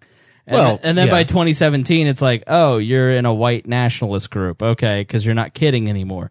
It seems like a lot of those, it seems like a lot of those guys uh, where they just start just kidding, and then all of a sudden you're like, oh, why do you uh, actually hate Jews? yeah, and you're also talking. Oh, that's really loud. And you're you're also talking about only one small part of the website, the political Okay. side. There's there's multiple boards on. so I it's mean, you could talk about television. Film, there's all kinds of shit. I, mean, I read on CNN that it's just a it's Oh. just a den of Oh, It ah, is. It God. it Right. is. CNN. It's exactly what CNN. But is. it's just yeah. it- if you don't understand the culture or what it what it is, I mean, So was I- it, is it fair to say that a lot of the journalists who are covering 8chan and kind of like you listen to these New York Times podcasts? they have no the idea daily- what they're talking about. I think I Right. sent a, uh, I forget what it was. I sent an article from somewhere that a, uh, it may have been ABC News or somebody did a. Uh, they were going through the. Uh, Oh yes, they're going see if I through the. find that. Oh, what the abbreviations of Yes. certain things and what they thought they meant. It, it's It- absolutely hilarious. It was hilarious, and they those weren't even like those were like normal abbreviate. Like if S- I if I showed you an F, uh, those abbreviations, you'd know what they're. Those are just like shortening. ter- SJW. Yeah, was SJ. like socialist Jews are running the world. yeah, So I don't know how so they. I can't remember what it was. Uh, the internet slow. Spotted Jew. or- Did, or I can't did remember. they what it publish was. it? No, Oh, it was yeah. on a, it was a new. It was a legit It news. was a big thing. And- All right, and it here- came I from don't. Tad Here, here we go. Everybody be quiet. No, it wasn't for me. I just saw it online. No, here I'll play it. Everyone, quiet. Shh, shh, shh, shh. Shh. This is it. Yeah, I fa- I posted it. Was it ABC? Who was it? So they literally cannot be MSNBC. Uh, it's MSNBC. Yeah, you. So you'll have to let me turn this up.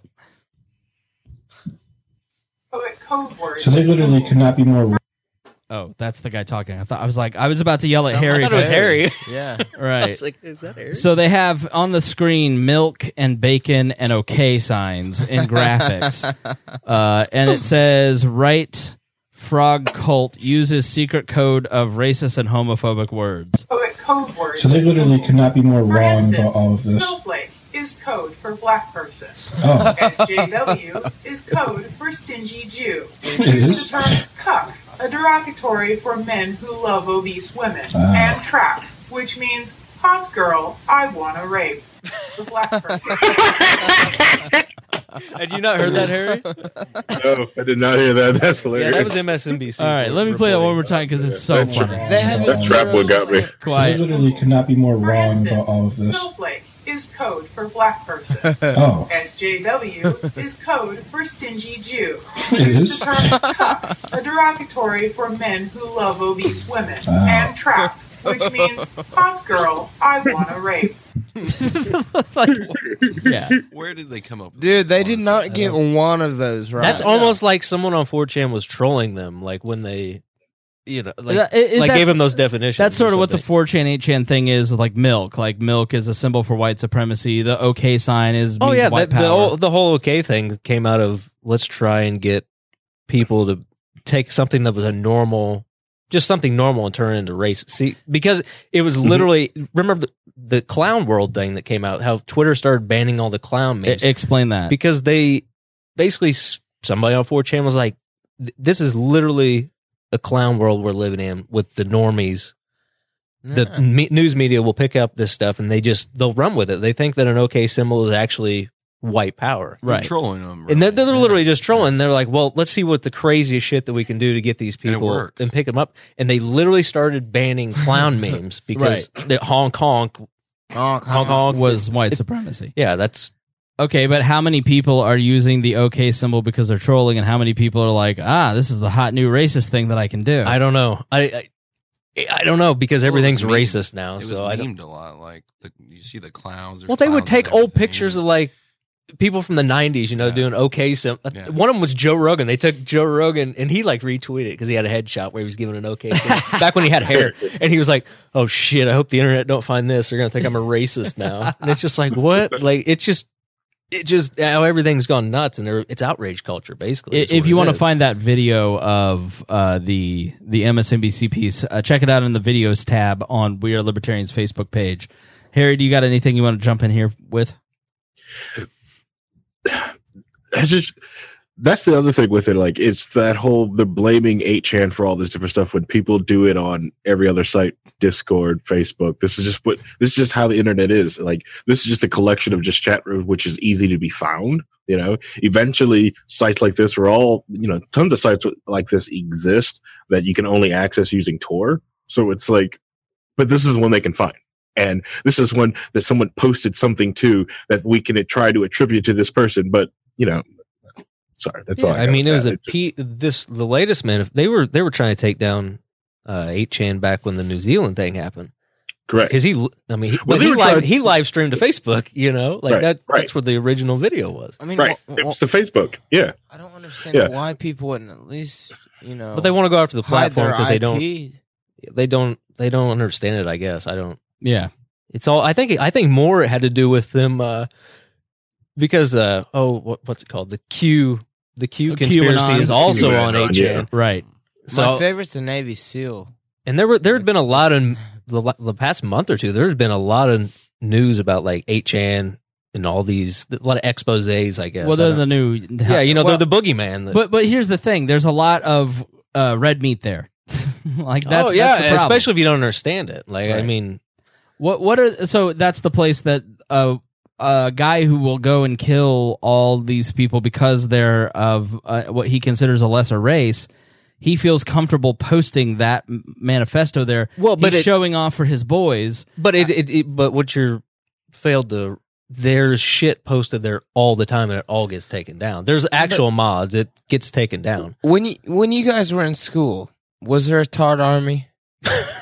Oh my god! I'm I'm being I'm being I'm I'm, I'm Jesus not Christ. joking, dude. I don't even know if I should ask for more information, but I'm going to. Go you, ahead, You Tanner. know exactly what I'm talking about. D- Harry Ha- hold on, knows. Harry. Harry, We're off the rail. Harry, should I ask for more information?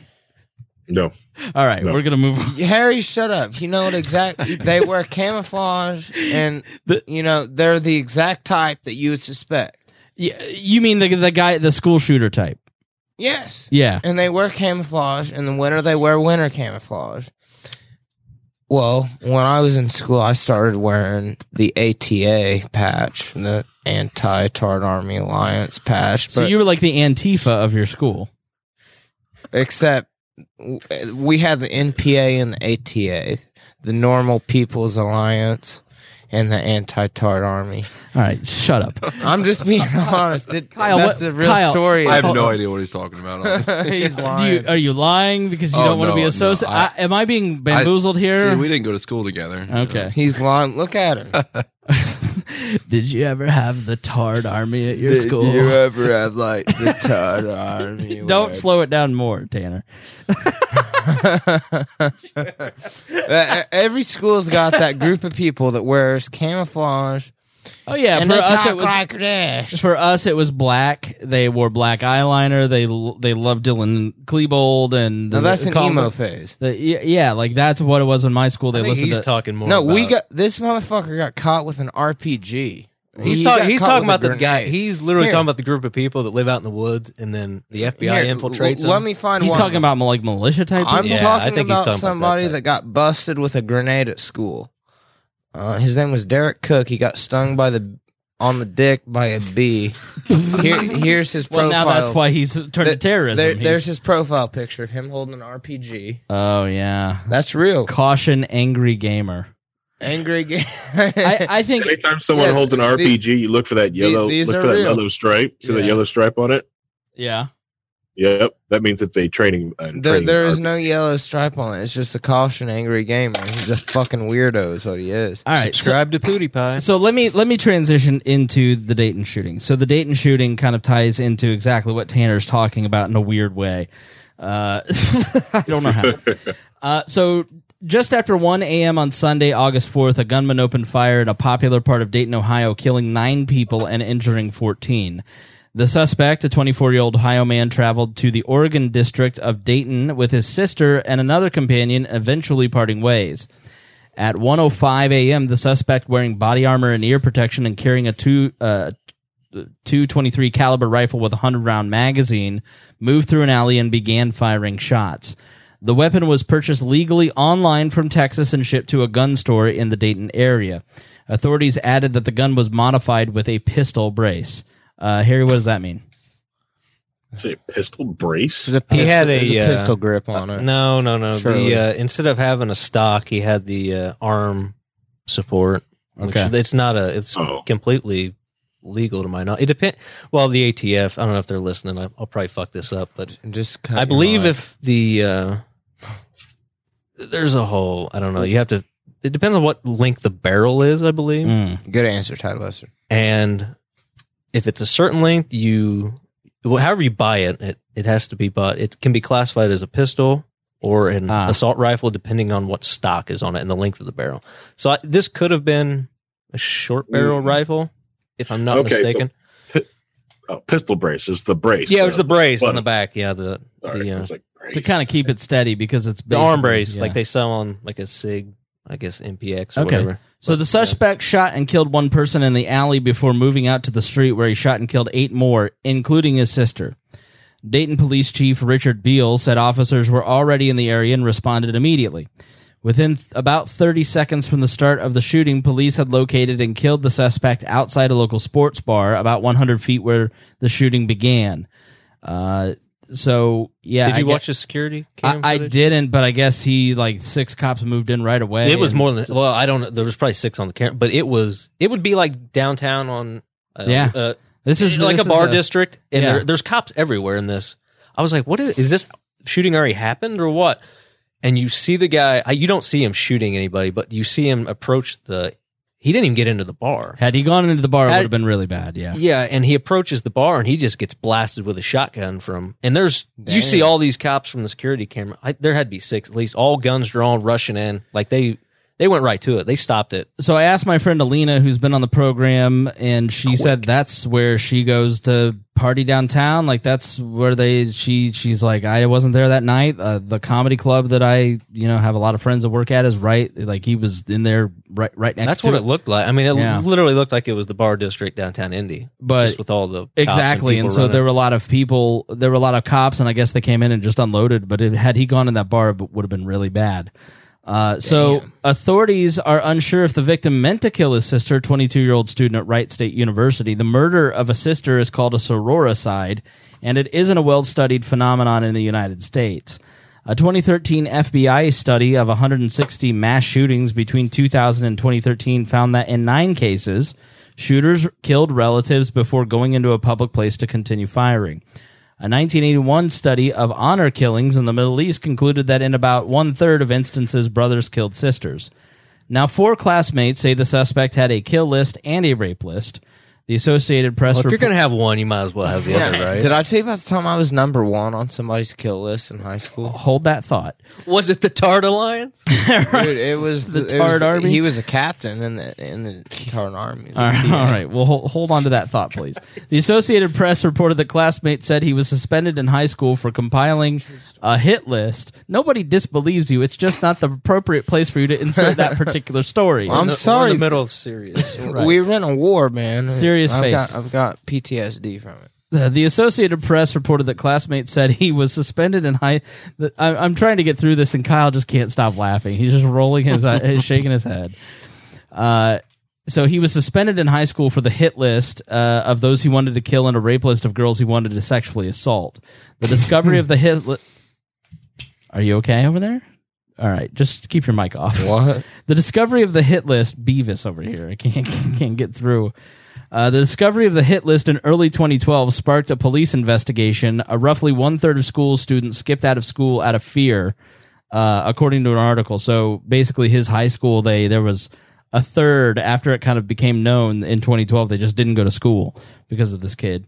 Uh, suspect appeared to tweet extreme left views and abiding interest in violence. A Twitter account that appears to belong to the suspect retweeted extreme left wing and anti police posts as well as tweeting as tweets supporting Antifa. The Twitter account liked several tweets about the shooting in El Paso and retweeted messages supporting Bernie Sanders and Elizabeth Warren. there were also several posts condemning police and supporting Antifa protesters. Uh, so, you know, let me see if I can find real quick this article uh, because it kind of really gives you an insight into the brain of this particular person uh, who seemed just incredibly disturbed. This is from Vice. Oh God. I know. Exclusive. Dayton Shooter was in a quote porno grind band that released songs about raping and killing women. Oh, I shared that with you, didn't I? Uh, not this article, but this is a pretty good article. So over the, so The name of his band cracked me up. he was deeply involved in the misogynic male dominated gore, dominated gore grind or porno grind extreme metal music scene, and it has a regional following in the Midwest and is known for sexually violent, death obsessed lyrics and dehumanizing imagery depicting women. Now. In other news, Na- James Neese just sold his drum set. He's looking for a lead singer. That was a solid joke. that was pretty good. Um, I'm just gonna need you to mute your mic, Tanner. Just keep it off. Don't talk through. He'll be giggling through Let me just get through this because I'm trying to be serious. This is a serious subject, and you can't ha- handle this. Uh, so yeah, here's the thing. Like, sometimes I feel like we're in a Monty Python sketch, Tad, and the foot is about to just. I'm waiting for the foot to come squash me because this is one of those times where I'm going. This is serious news. Oh, this is real life. I mean, This is real yeah, life. This is real life is stranger than fiction. So over the past 24 uh, over the past year the 24-year-old shooter occasionally performed live vocals in the band Menstrual Munchies which released albums titled 6 Ways of Female Butchery and Preteen Daughter Pussy Slaughter. With cover art showing rape and massacre of female bodies, he also performed with a group called Putrid Liquid. Uh, one of his bandmates has taken the recordings down. He's removing them out of fear that the vulgar music he produced will make a cult hero out of the murderer, who was killed by police at the scene. He's also received death threats online because of his association with the killer. Uh, now, the, the this guy's been writing music and recording it under the name Menstrual Munchies for more than five years, and says he did it mostly as a joke, and is now sickened by that Betts apparently took it all seriously. Uh, I feel shitty having let him in the band doing those lyrics, he said, uh, because I know, like, whereas I saw it as a joke, he, like, let's play this and we'll shock some people. Then the people will know that we were laughing about it. He didn't see it as a joke. He was like, fuck yeah, we're going to do this. It's like, Jesus Christ, how much of this was real life for him? In addition to scrubbing the internet of the band's recordings, he is reaching out to anyone who hosted his songs or videos to ask them to remove those too. I took it all down. I'm trying to get everyone to take all of it down. I don't want to be associated with it. I don't want it blowing up. I don't want him romanticized. I don't want any of this romanticized. I want people to erase him from history. Now, the porno grind scene is uh, it exists in obscure pockets of the larger. Just stay over there, Tanner. Do not walk into frame on the camera. Uh, I know, but still, I'm going to say cock, and you're going to laugh, and it's that's how it is. So grindcore gener- uh, it consists of a handful of bands who often play shows to each other or small audiences. Even better known bands in the genre writ large, such as the Germany-based Cock and Ball Torture, have just ten thousand has thousands That's of good. fans. You guys are so immature. Menstrual Munchies often performed with other regional acts like Necro Cannibal Ass Grinder. Could you guys please be serious? That was my Xbox Live name for a while. Stop. This is serious. Bill Nye, the Nazi spy, and Cunt pretty Torch. Cunt Torch. Playing festivals like That's the, an all ginger band. playing fields, uh, playing festivals like the Porn Fields of Illinois Grindfest, Cornfield. or uh, former venue in Columbia, Missouri called UPS Under the Porn Shop, named for its l- location beneath a megastore porn shop. Uh, owned by the mother fellow scenester Zach Walton of the band Groin Mallet. In a phone interview, Walton, who has booked the Menstrual Munchies at the venue, said the porno grind scene is tight knit and that he and his friends have been devastated to learn what the kid did. But he doesn't believe the content of the music contributed in any way to any of his actions. It's just the music we love, you know, like it's fun to play. It's energetic and there's nothing else like it, so we play it, Walton 29 said. And then we get people like this who, you know, are fucking sick in the head who get into our scene and ended up killing nine people and almost, you know, putting a bad name on our scene. Cunt Waffle 48. right. Right. And shut up. And that's not fair for the rest of us. We're just out here trying to sell records, bro. The shooter was not involved in any of the writing or recording, but only performed as a live vocalist for Menstrual Munchies. Nevertheless, he said uh, he removed the band's Facebook, Bandcamp, YouTube pages from the web, but uh, several v- saved versions can be found uh, of the sexually violent and demeaning album titles and artwork. Many of the band's songs are still active on other websites. The members of Putrid Liquid did not respond to a request for the comment through the through their Bandcamp. Their site. manager didn't That's- reach out. Yeah. That's not right. I, I'm. You're gonna tell me shut the fuck up, but if you remember G.G. Allen and the Murder Junkies back in the '90s, Mhm. nobody gave a fuck back then. So why are they throwing a fit now? Tipper Gore did. Well, Tipper Gore was bitching about Yeah, but fucking video games. Um, Twisted Sister. Yeah. we're not gonna take it. Um, G.G. Allen was throwing shit at people. So we'll talk- There's a well- big difference about that. What are you eating?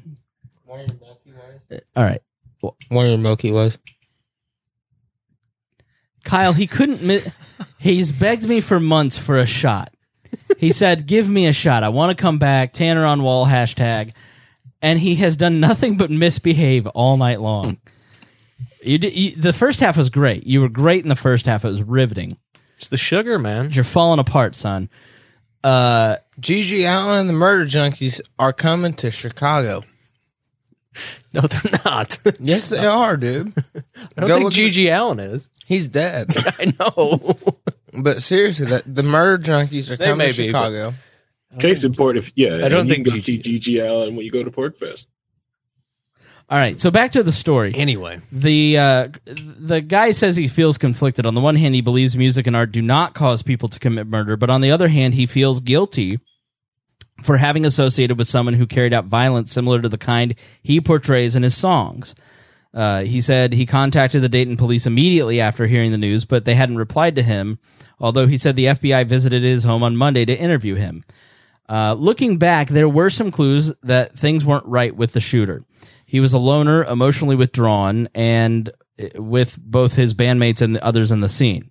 Now, the shooter once brought a handgun on a tour to Iowa and suggested to others they rob some gas stations, something the band guy said he chewed the shooter out for but didn't take seriously. Trying to edit out all the names. Uh, he said he and others had recently distanced themselves from the shooter over his bizarre behavior, including talking in realistic terms about the violence depicted in the music, telling stories and uh, about his past methamphetamine use. Uh oh, Kyle. Uh, Shocker. and lying about his criminal record. He said the shooter also told them about a previously reported incident in which he was suspended from his high school for keeping a hit list and rape list of classmates. He wanted to commit violence against them. And he the shooter had mentioned to the bandmate that he was depressed. Sounds like a Levi Prince. Still, he didn't think that he was capable of this kind of slaughter. Uh, the bandmate didn't think he was. I, I think he decided that he was going to kill himself and was like, I don't have the balls to do it, so he drew a gun.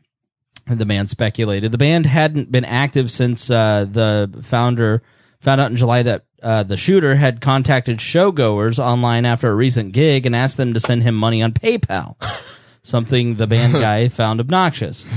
Now, the music was created to be controversial. Uh, it, it was inspired by the world of shock rock acts like Mentors and G.G. Allen. Oh. He often played fully naked wearing an executioner's hood. In a video, they can be seen performing in nothing but Santa Claus beards and hats. If the goal was attracting controversy, they succeeded. Uh, the band guy said even some of his close friends found the misogynistic imagery to be too much. Now, the scene is sh- sure to be examined in a national conversation as social critics point to toxic masculinity as a root of gun violence. The shooter apparent political beliefs were also drawing scrutiny. He identified anti fascists and slaughtered Nazis and gun violence in social media posts that have since been removed by Twitter and Facebook. Uh, some of the political right have seized on that to infer his ideology was part of his motive. That's the first time we get to his political motive. If you look at the last article about mass shootings on Va- uh, on uh, Vice's website, it's far right shooters are you know so predictable. Um, so one of the anti-fascist uh, one of the bands extreme metal band neckbeard death camp uh, distanced themselves in a tweet from their scene oh turns out the dayton shooter was literally effing effing f uh, neckbeard death camp wrote in a since deleted tweet I don't know if I would use the term leftist to designate one of the dudes in the menstrual munchies. Anti-fascist, sure, but not great with women. Just another dime a dozen Ohio grind dude who caped progressive politics while treating women like shit. The band continued in another tweet. Uh, they followed up saying they didn't know the shooter. Um, Ryan Ward of the Ohio based Cunt Torch, a band that regularly played with the Menstrual Munchies, likened the coming backlash to how Marilyn Manson and South Park were blamed for the Columbine shootings, although he acknowledged that it is somewhat different because a member of a band committed the heinous act, just not a fan. Uh, still, he finds it hard to believe that the dehumanization portrayed in the music contributed to an environment in which the shooter felt desensitized enough to commit actual violence himself, including shooting to death his own sister and her boyfriend, two of the victims of this rampage. Part of the music is you want to figure out, he says, ways to portray people as being dehumanized as much as possible or, you know, degraded. A sexual dehumanization objectification is a big way of doing that, Ward said. If for some reason the music he made or whatever somehow did do that for him, I feel that it is an exception, not the rule, when it comes to people making this music. I feel it's our responsibility to make it a point to let people know that no, this is not what we actually stand for. Our songs aren't prophecies. You know, they're like not fucking ominous fucking messages that are supposed to come true. They're just songs. So that leads into a He probably didn't write the lyrics. no, he didn't. It's it said he didn't, but this leads into a broader discussion that's kind of going on. What motivates these guys to become mass shooters? We're going to do that show for you on Saturday. I will be here uh, uh, doing that. But it, it's you know the president blamed video games. The Democrats blamed Trump's rhetoric. The uh, you could make the case that the Dayton shooter was a copycat of the El Paso shooter. was I- kind of activated by that. He feels more to me. I don't. This is my opinion. I think he was more trying to go out like suicide by cop or something. Right. To be That's what honest I with think you. it sounds like. I don't know. I To be honest, if the Minstrel Monkeys were playing at the town tavern, I'd probably go see them. that sounds hilarious. But it, it so w- I I had was a long, obviously crazy though. I, mean, I had a Yeah, long that sounds discussion. fucking insane. Yeah, I had a long discussion with Reinhold in the group about this. I, I was like, okay, so 8chan and the white supremacist groups, or ISIS and uh, you know, the Muslim cleric or or the Christopher Cantwells of the white supremacist world who like groom these guys who find these disaffected lost guys, uh, or video games and the repetitive dehumanization that you see if you're constantly playing shooter games and, and have no friends, I guess, or music like this that is inherently dehumanizing. Are are you? I, don't know what if there is a debate because it's probably a gray, not black or white. Some of this stuff this kid, this kid was attracted to this music because it's who he was. There's a theory that the reason that crime has greatly dropped and that rape has dropped specifically in uh, the world is that access to porn has increased, and so people. Uh, Yeah, are- they don't have any time to go out raping with all the porn to be watched. They're not- I mean, really, there's rape porn for them to watch. Tanner, please mute your mic. for Stop. them to make. quiet. So there's the the reality is that people are seeing their pro- proclivities in private and they're not going out and acting them out. Like that's you know for these guys it's a joke. For this guy, it's it's what he's into, A- and that's sort of the problem with the white supremacist stuff and the jokes on 8chan and what's going on with like this particular music like 1% 10% we don't know they're not joking so 90% No, you're looking at you're looking at percentage points of a point. Yeah, probably They're going to act. I on mean, it. hell, Right. even if it was two percent, me and Tad, that means 98 others are. So so I, I guess we'll we'll start to wrap up because we're way over time. But what is uh, well, kind of the final question that I want to ask you guys, and maybe I'll ask Carrie to weigh in first. How do you balance a society? Uh, how do you protect people's rights, the right to free speech, particularly in this instance? How do you protect the ability for people to speak freely in a society while protecting us from the 1% that in, uh, engage in that rhetoric or engage in those things. I mean I, I, I think that's the question that's one of the big questions we ought to be having. Like gun confiscation is just a conspiracy th- theory at this point. It's not going to happen. But I, I think that the idea that there are a lot of guys being groomed by these violent, dangerous ideologies in whether it's Syria or El Paso or Chicago, even like ha- vi- young men are attracted to violence because of certain maybe biological issues or uh, sociological issues. It's a very complex problem, and it doesn't have a very easy solution. And so, as we continue to have this conversation, as we will, how do we do that? How do we protect ourselves while balancing rights, specifically free speech on the internet, Harry? All right. The thing is, when you're going after percentage points, if if this thing, let's say this thing did cause this, this radicalization of these jokes, these memes did cause anything, right? Then we would probably have people doing this in droves. It's just the same way we would lo- we lost all the people who used to scream YOLO. You don't hear it anymore because we lost all those people. You know, um, it's Meaning they died. Yeah, that was the whole thing. You only live once. And then you're out. lost a lot of them. Uh, Solid joke, Harry. the thing what I wanted to get with is people make these so many people make these jokes and they just go about their day. They will make some awful joke that's off color. I don't know why they make them. I don't make them myself, but people make them and they keep moving about their day. You know, so many people who, who have mental illnesses, they and they go about their day. You know, it's it's just too small percentage point until and and they've got these hypotheses on why people do these type of things. I think there's probably more into suicide by cop than anything, or just people just not feeling attached to society for some reason. There's other issues there, but I think, but I always feel the easy blame is to let's blame the memes, let's blame the gun, and let's blame other things that are easy. They're right in front of us. Uh, this way, like, and the one thing people like doing, and they like pushing the like these red flag logs, which are freaking scary as all heck. But you know, it's, it's people want to be looking like they're doing something right now. So it, it's if the in order to protect, it's easy to protect free speech on the internet. Just let the you know back off. let let site mods do what they do.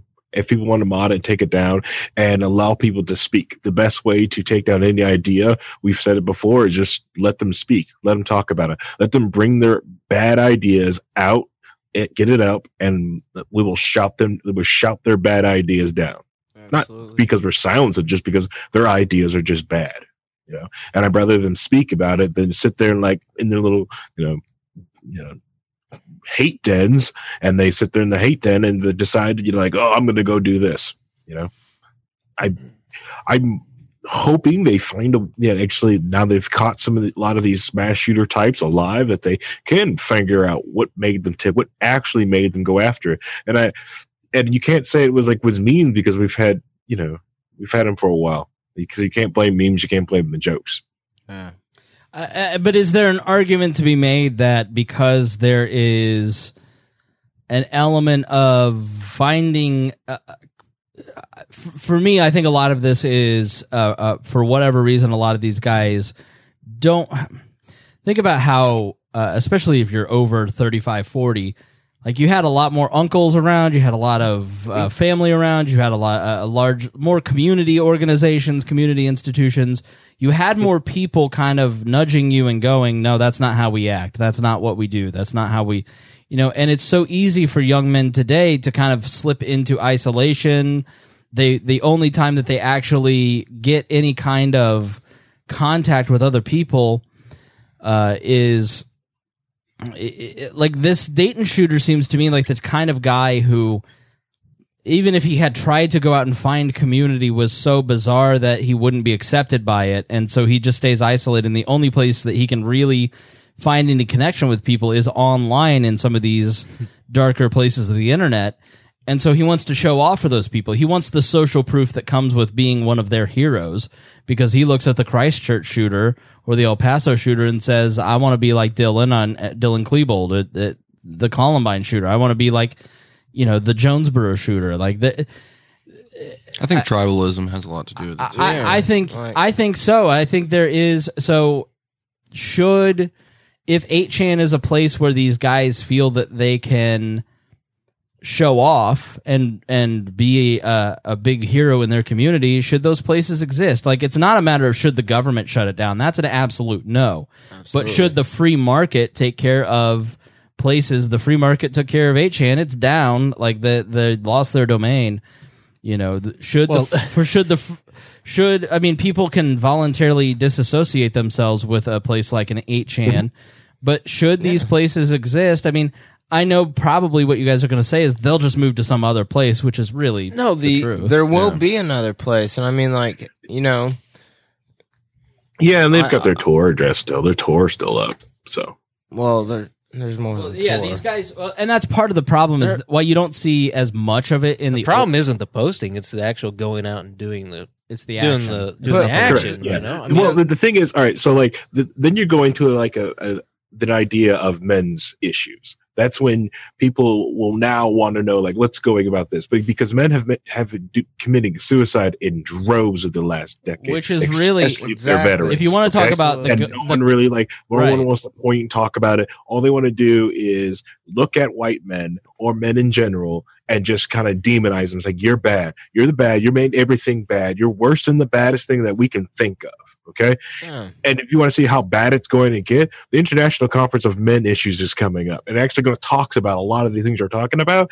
but no press is on about it. The only press you're going to hear about it is people protesting the event and trying to get it shut down. absolutely. and if you're a depressed, suicidal male, you're like, at what point do I just go out and take some other people out with me? I mean, and why, why not? you know, I'm 22. I was um, let's see, I was 20, 20 years old, and I had two friends commit suicide, Hmm. and uh, Yeah. they they they both happened within two years, both males. yeah and um that I can remember neither of them were on prescription medication neither of them took prescription drugs or street drugs one of them was an alcoholic and the other one I was there and he took too much Well, deaths deaths of despair, overdoses, suicides are have astronomically risen in the last decade or two to the point that now the the uh, average age for an American has decreased. Yeah. Our life expectancy Yeah. in America has decreased three of the last four years. He was 22, I believe. Two two of the last three, I think, actually, to be to be fair. Uh, and it, and yeah, like the real skirt, like uh, not diminishing or min- minimizing these mass shootings because it's certainly an issue that society needs to deal with. Suicides make up a significantly larger portion of gun deaths. Oh, it's the absolutely. largest portion. The second is gang related, which drug war related, basically, and then the issues of domestic violence, where I think that's around nineteen hundred a year, where you know men are men and women are killed in domestic violence The incidents. numbers, I believe it's under 300 You know- for a ma- technical mass shooting where like Right. six people are wounded. Right. I know somebody that went Correct. to That's the, prison. the calculation hold on, and what Tanner, you let- actually define what a Yeah. mass shooting Yeah, is. everybody's got a different, depending on your agenda, I think it, there's a different uh, Well, and if you look at the you know, definition. the if you look at the list of mass shootings every single day this year, but then you look at the actual like underlying data of why that happened, it is drug war related. It is. It's not these these one offs like El Paso that happen several times a year. Like And the, the, the the- other, the oth- I think I think a lot of the media is trying to uh, like I was I don't know. Do you guys? Let me ask. Let me ask it this way: If, like in Chicago, there's a drive-by and it's gang-related, it's retaliatory, and Well- seven people die, is that is that a mass shooting in the same way that the Dayton shooter is? I a think mass people can grasp the understanding behind. They they they chalk that up to you know violent or not violent, but obviously violence. But you know, uh, crime, drugs, whatever. There's a there's a reason. There's a reason that someone got shot. Yeah, I mean, what scares the shit out robbed of people is when you're Hold on, Tanner. What scares the shit out of people is you're literally dealing with a small percentage of population is crazy to begin with. There's a super small percentage is going to act on that, Mhm. and those are the people that go out and do It- these shootings. You know, I mean, Right. there, there's literally nothing you can do about it. That's why it's so scary. I, I I agree. I think the reason that we we don't get wigged out by There's no a, a, a, can't- a drug war shooting, basically, there's is some that, type of that, that registers. right. There's Makes a framework in our mind for that. but Makes the, sense. the Someone ex- walking into a Walmart and shooting people, shooting a two year old. That Right. I mean, how does there's Can't no any sense sane of that. person that can even wrap their mind, Right. and you'll never know. You'll never know what was going through that guy's head, even though they caught him alive. You know, the, the Ohio Mm-hmm. the Ohio one's kind of crazy. It's like what all right, what is the purpose? You shoot your sister, her boyfriend, and like what Right. you know, it doesn't register, which it never will because th- we we these still people are crazy. I think that's another thing is that we, and that's why I want to do the show this weekend about this. I don't really think I've never heard a good explanation. We get just get we just jump right to guns, but we never actually have the conversation about like why did the Charleston or the Texas or the uh, Columbine like we see these manifestos, but like There's ha- has there ever been is that have you ever read a manifesto and said, you know what that that that's sensible? There's never been a, no, there's no. It's No, fucking. there's never been a good story. But one of my friends died in a shooting, and uh, he uh, I wouldn't say he was a drug addict.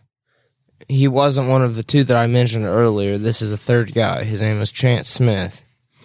He was at his friend's house who happened to deal in meth, and um, apparently that friend had made a threat to another guy and that guy acted on the threat with two other friends of his. And um, they showed up at the guy's house pulled out a gun and exchanged gunfire. Well my my buddy jumped in between the gunfire and got caught in the collarbone and it ended up hitting his heart and he died. So he's a victim of the drug war. Yeah he dabbled in drugs. I'm not going to sit here and tell you he was a saint. But you know, he he didn't deserve to die. It was not a death sentence. And another one, you know, I mean, it it, it, just happens all the time, and and people don't realize exactly what's going on. Because if if there was decriminalization of all drugs tomorrow, that shooting would have never happened. I don't believe. right? If That- that if alone- Arvin Vohra was president, I don't believe that would happen. That would that alone would take care of so much violence and immigration issues across all of this hemisphere. I mean, it really would. yeah. Uh, but uh, you know, I don't know. I just look at this and I go, this is a large, complex problem. The gun debate thing, I, I don't think they want to have a conversation. It's always just take the guns. It's Right. it's that's the first thing. And like you'll hear like the Democratic debate, it's like Which is which is foolish They to just stop you keep because hitting the same so- nail. So, what are you going to do? You're going to take what's the, what Yeah, they let- want. let- They're let's gonna say- go door to door is what Kamala Harris said. Yeah. Okay. So to save hundreds of lives a year, we're going to expend thousands of lives a year from both police officers and gun owners who are not giving up their guns. Uh, I mean, to to Kamala Harris saying that she's going to just comp- like she's just going to take executive action, subvert the Constitution. That's the dictator. That's the dictator. Uh, that she's the reason why the Second Amendment exists. More like They're dictation. pushing her really happened. hard too. They're pushing her hard. Like, Yeah. Well, shoving Tulsi her. bagged her and threw in the fire, so dictator Uh, Harry- and a Harry- dictator. Harry, you wanted to jump in here. Oh, I was just going to say like, and that just shows you like the, dic- yeah, I was going to say like the dictatorial control of them, and why the Second Amendment is so important because they're so thirsty after the second that you know, that's that one should be one of the hardest to go after. And once they do it, you know, what's the first, third, the rest of them, they'll just go after that, and they have systematically. The state has just been encroached on all of those. The one last thought I did while I was trying to wrap up is the also the suicide thing with when it comes to gun deaths is that just because people people like to say like well it's easy access to a gun well people in japan don't have easy access to the gun and that's why they have a suicide force A suicide forest. Oh yeah. And they made a movie about it, The Forest. Was that the Jake What is the Paul? suicide Was that the? Jake and Logan Paul video? Yes, Yeah, yes, yeah, yes, they- yes. Yeah. Yeah, they just go out there and they kill themselves. Yeah, they They just hang themselves. young men just Yep. go up hang themselves It's like Yeah. their work schedule out there is insane. You know, a lot of them. It's high. Yeah. yeah Right. but they've also gone through almost the exact same thing we've went through they're just several ye- decades ahead of us they've gone through a, a decade of no growth massive debt can't own anything Mhm. massive work schedule can't do anything Bro, have you played the they, Nintendo? they already have NEETs and 64? hikikomoris just or we call them incels but they have the same NEETs and hikikomoris What do you think call- hentai We call them incels. All right. Well, we got to start wrapping up. It's been a long one. I feel like we've solved Done. nothing, but I feel like uh, Were we ever gonna solve anything? No, dude, we're you not. had Come on. you had me on, dude. I th- I want to commend you. Uh, you know, even though I've yelled at you a few times, I love you, Spangle. I love you too. love all of the listeners, most of them. I love Mittens, all right. especially. Let's start wrapping up. Tad, final thoughts. Final thoughts as far as the shootings go? I want. Well, first of all, glad you're here. Glad you. uh Glad you're sober. God glad you bless got you. clean. God bless. Uh, yeah. As far as the shooting, I, I think you literally ha- you have to look at it objectively and look at the numbers. And, I mean, it's tragic. That's what makes it so tragic is that it's not like a car wreck, you know, that, or something that can happen. It's just random as shit. Yeah. And oh, another thought I had was Neil deGrasse Tyson. That did you see his tweet that he Yeah. got bitched Mm. at? Smash Ba- Mouth. basically said, yeah. Smash Mouth said, "Fuck you." Uh, yeah, it, he put out facts and uh, He basically literally put out the numbers. of- everyone was mad. Yeah, yeah, and I, I just thought I was like, wow, if this isn't, Yeah. I was like, how are you gonna th- th- that? You can't even have a conversation really about it because it's every side's so heated and they want to fuck.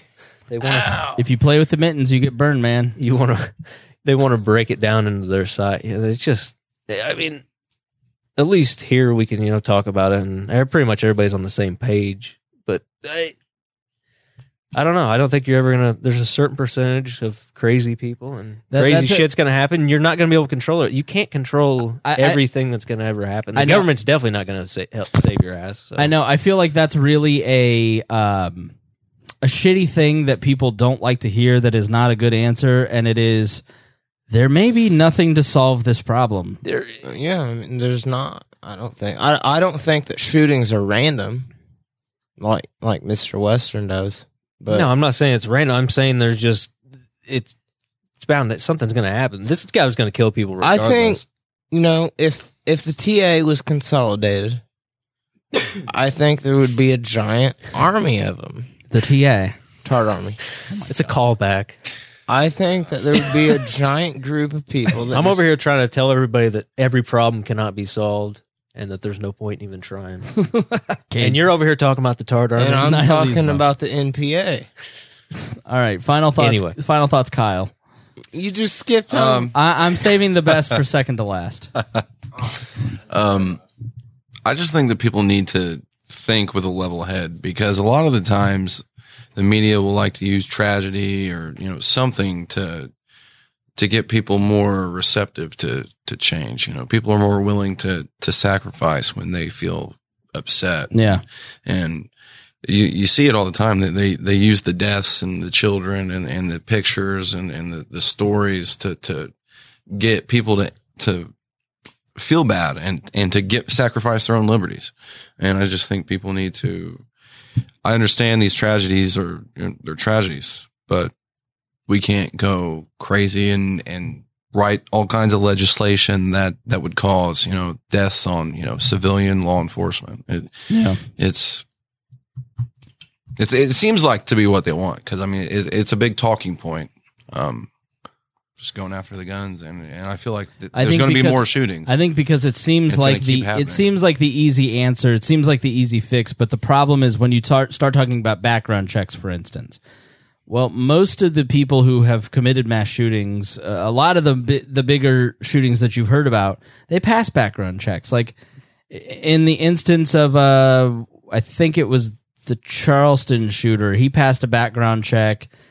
Uh, they just never sent the background check back, and so the gun store shol- sold it to him, and they said, "Well, you're not going to get." you look at the Parkland shooting. That guy was on nine times or wherever they called the FBI and local Right. police. and they still did nothing about it. right. You know, so, so- There's the- always hand to hand dealing. The si- well the It's system not even about the guns. but the It's- system the the solutions the common sense gun solutions a lot of them that are being uh, you know like you must carry insurance if you own a weapon or a license or a license or a lot You of this hear a lot stuff is creating hardships for a, a a gun owner that hasn't lost their guns in a boating accident and those are not the those are the safe people like you know Yeah. the the people that look at you and go well we need gun laws because my kid come over could come over to your house and your kid could shoot my kid and i go that's a scenario that will never happen because if i own a gun i'm going to be extremely safe i'm going to uh classes i'm going to i'm are. going to practice that's the majority of gun owners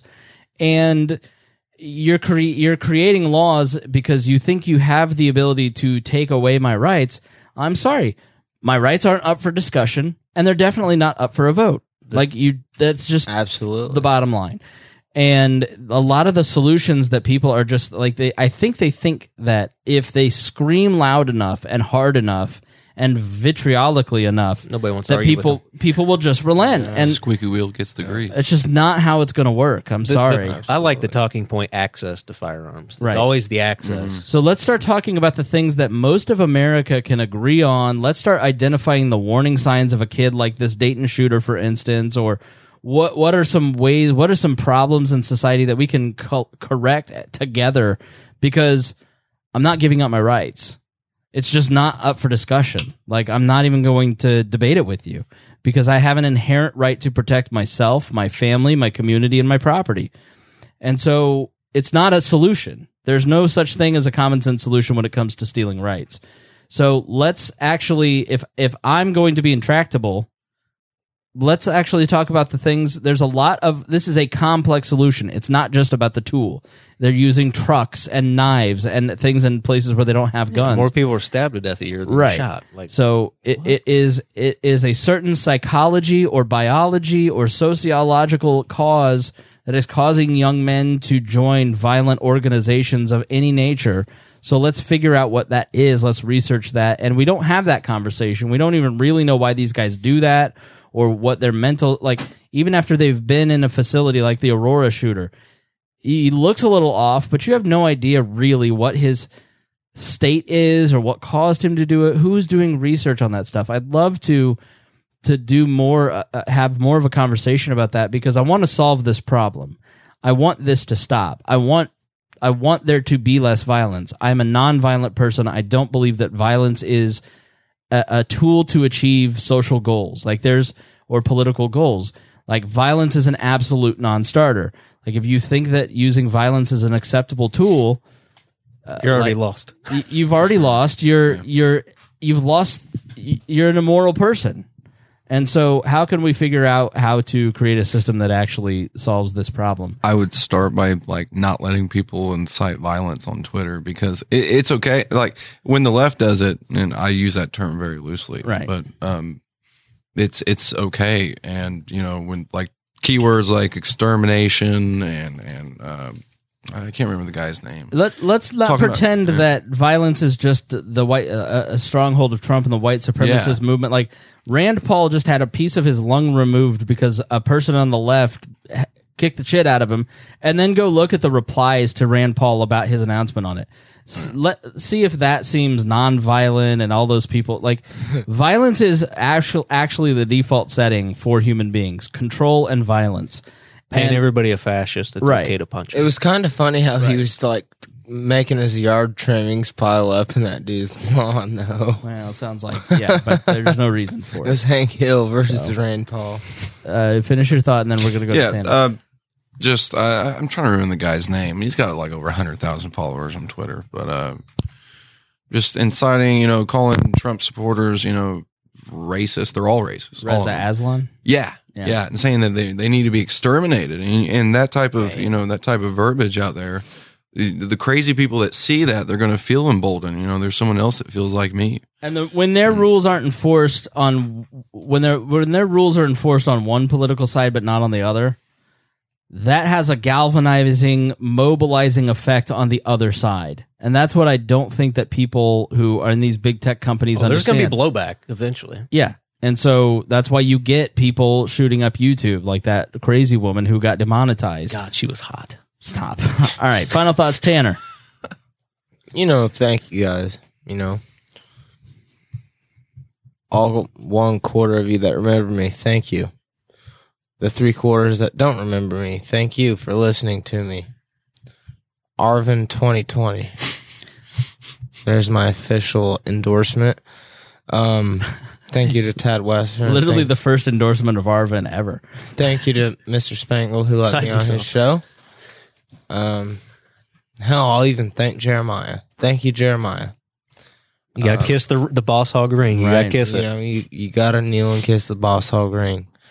And uh, it's been a good time. It's been a long time, but it's been it's been good to be here with a clear head to actually get my feelings out. Um, these shootings are absolutely ridiculous. Um, and I I I don't I don't think that gun control is going to fix any of that. I think that if anything, it's going to make it worse. So arm yourselves, arm your children, arm everybody, and train them to use the guns properly. And that's the only way I think that this can be fixed. That's my final thoughts, and thank you. All right. Uh, Harry? All right. I'm going to need you to turn on your mic, or what are you doing over there? I don't know. He's a moving target, though.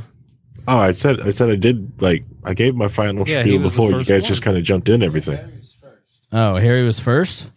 Yeah, I Oh. kind of said everything, and then everybody just kind of like piled into that. Like that was my that's my final thought. That's, that's Hey, what I did. You even said Harry first. I know, right? All right, then. All right. Thanks for joining us here on We Are Libertarians. Thank you, uh, Tanner. It was great to see you here. Uh, Kyle, it's nice to meet you. Harry, always a pleasure for you not to be here. And Tad, it was great to see you as well. So It's great seeing you. Thank you, everybody, for listening. Don't forget to go and subscribe to all of the We Are Libertarian podcasts. We appreciate you all so much, and we will talk to you soon.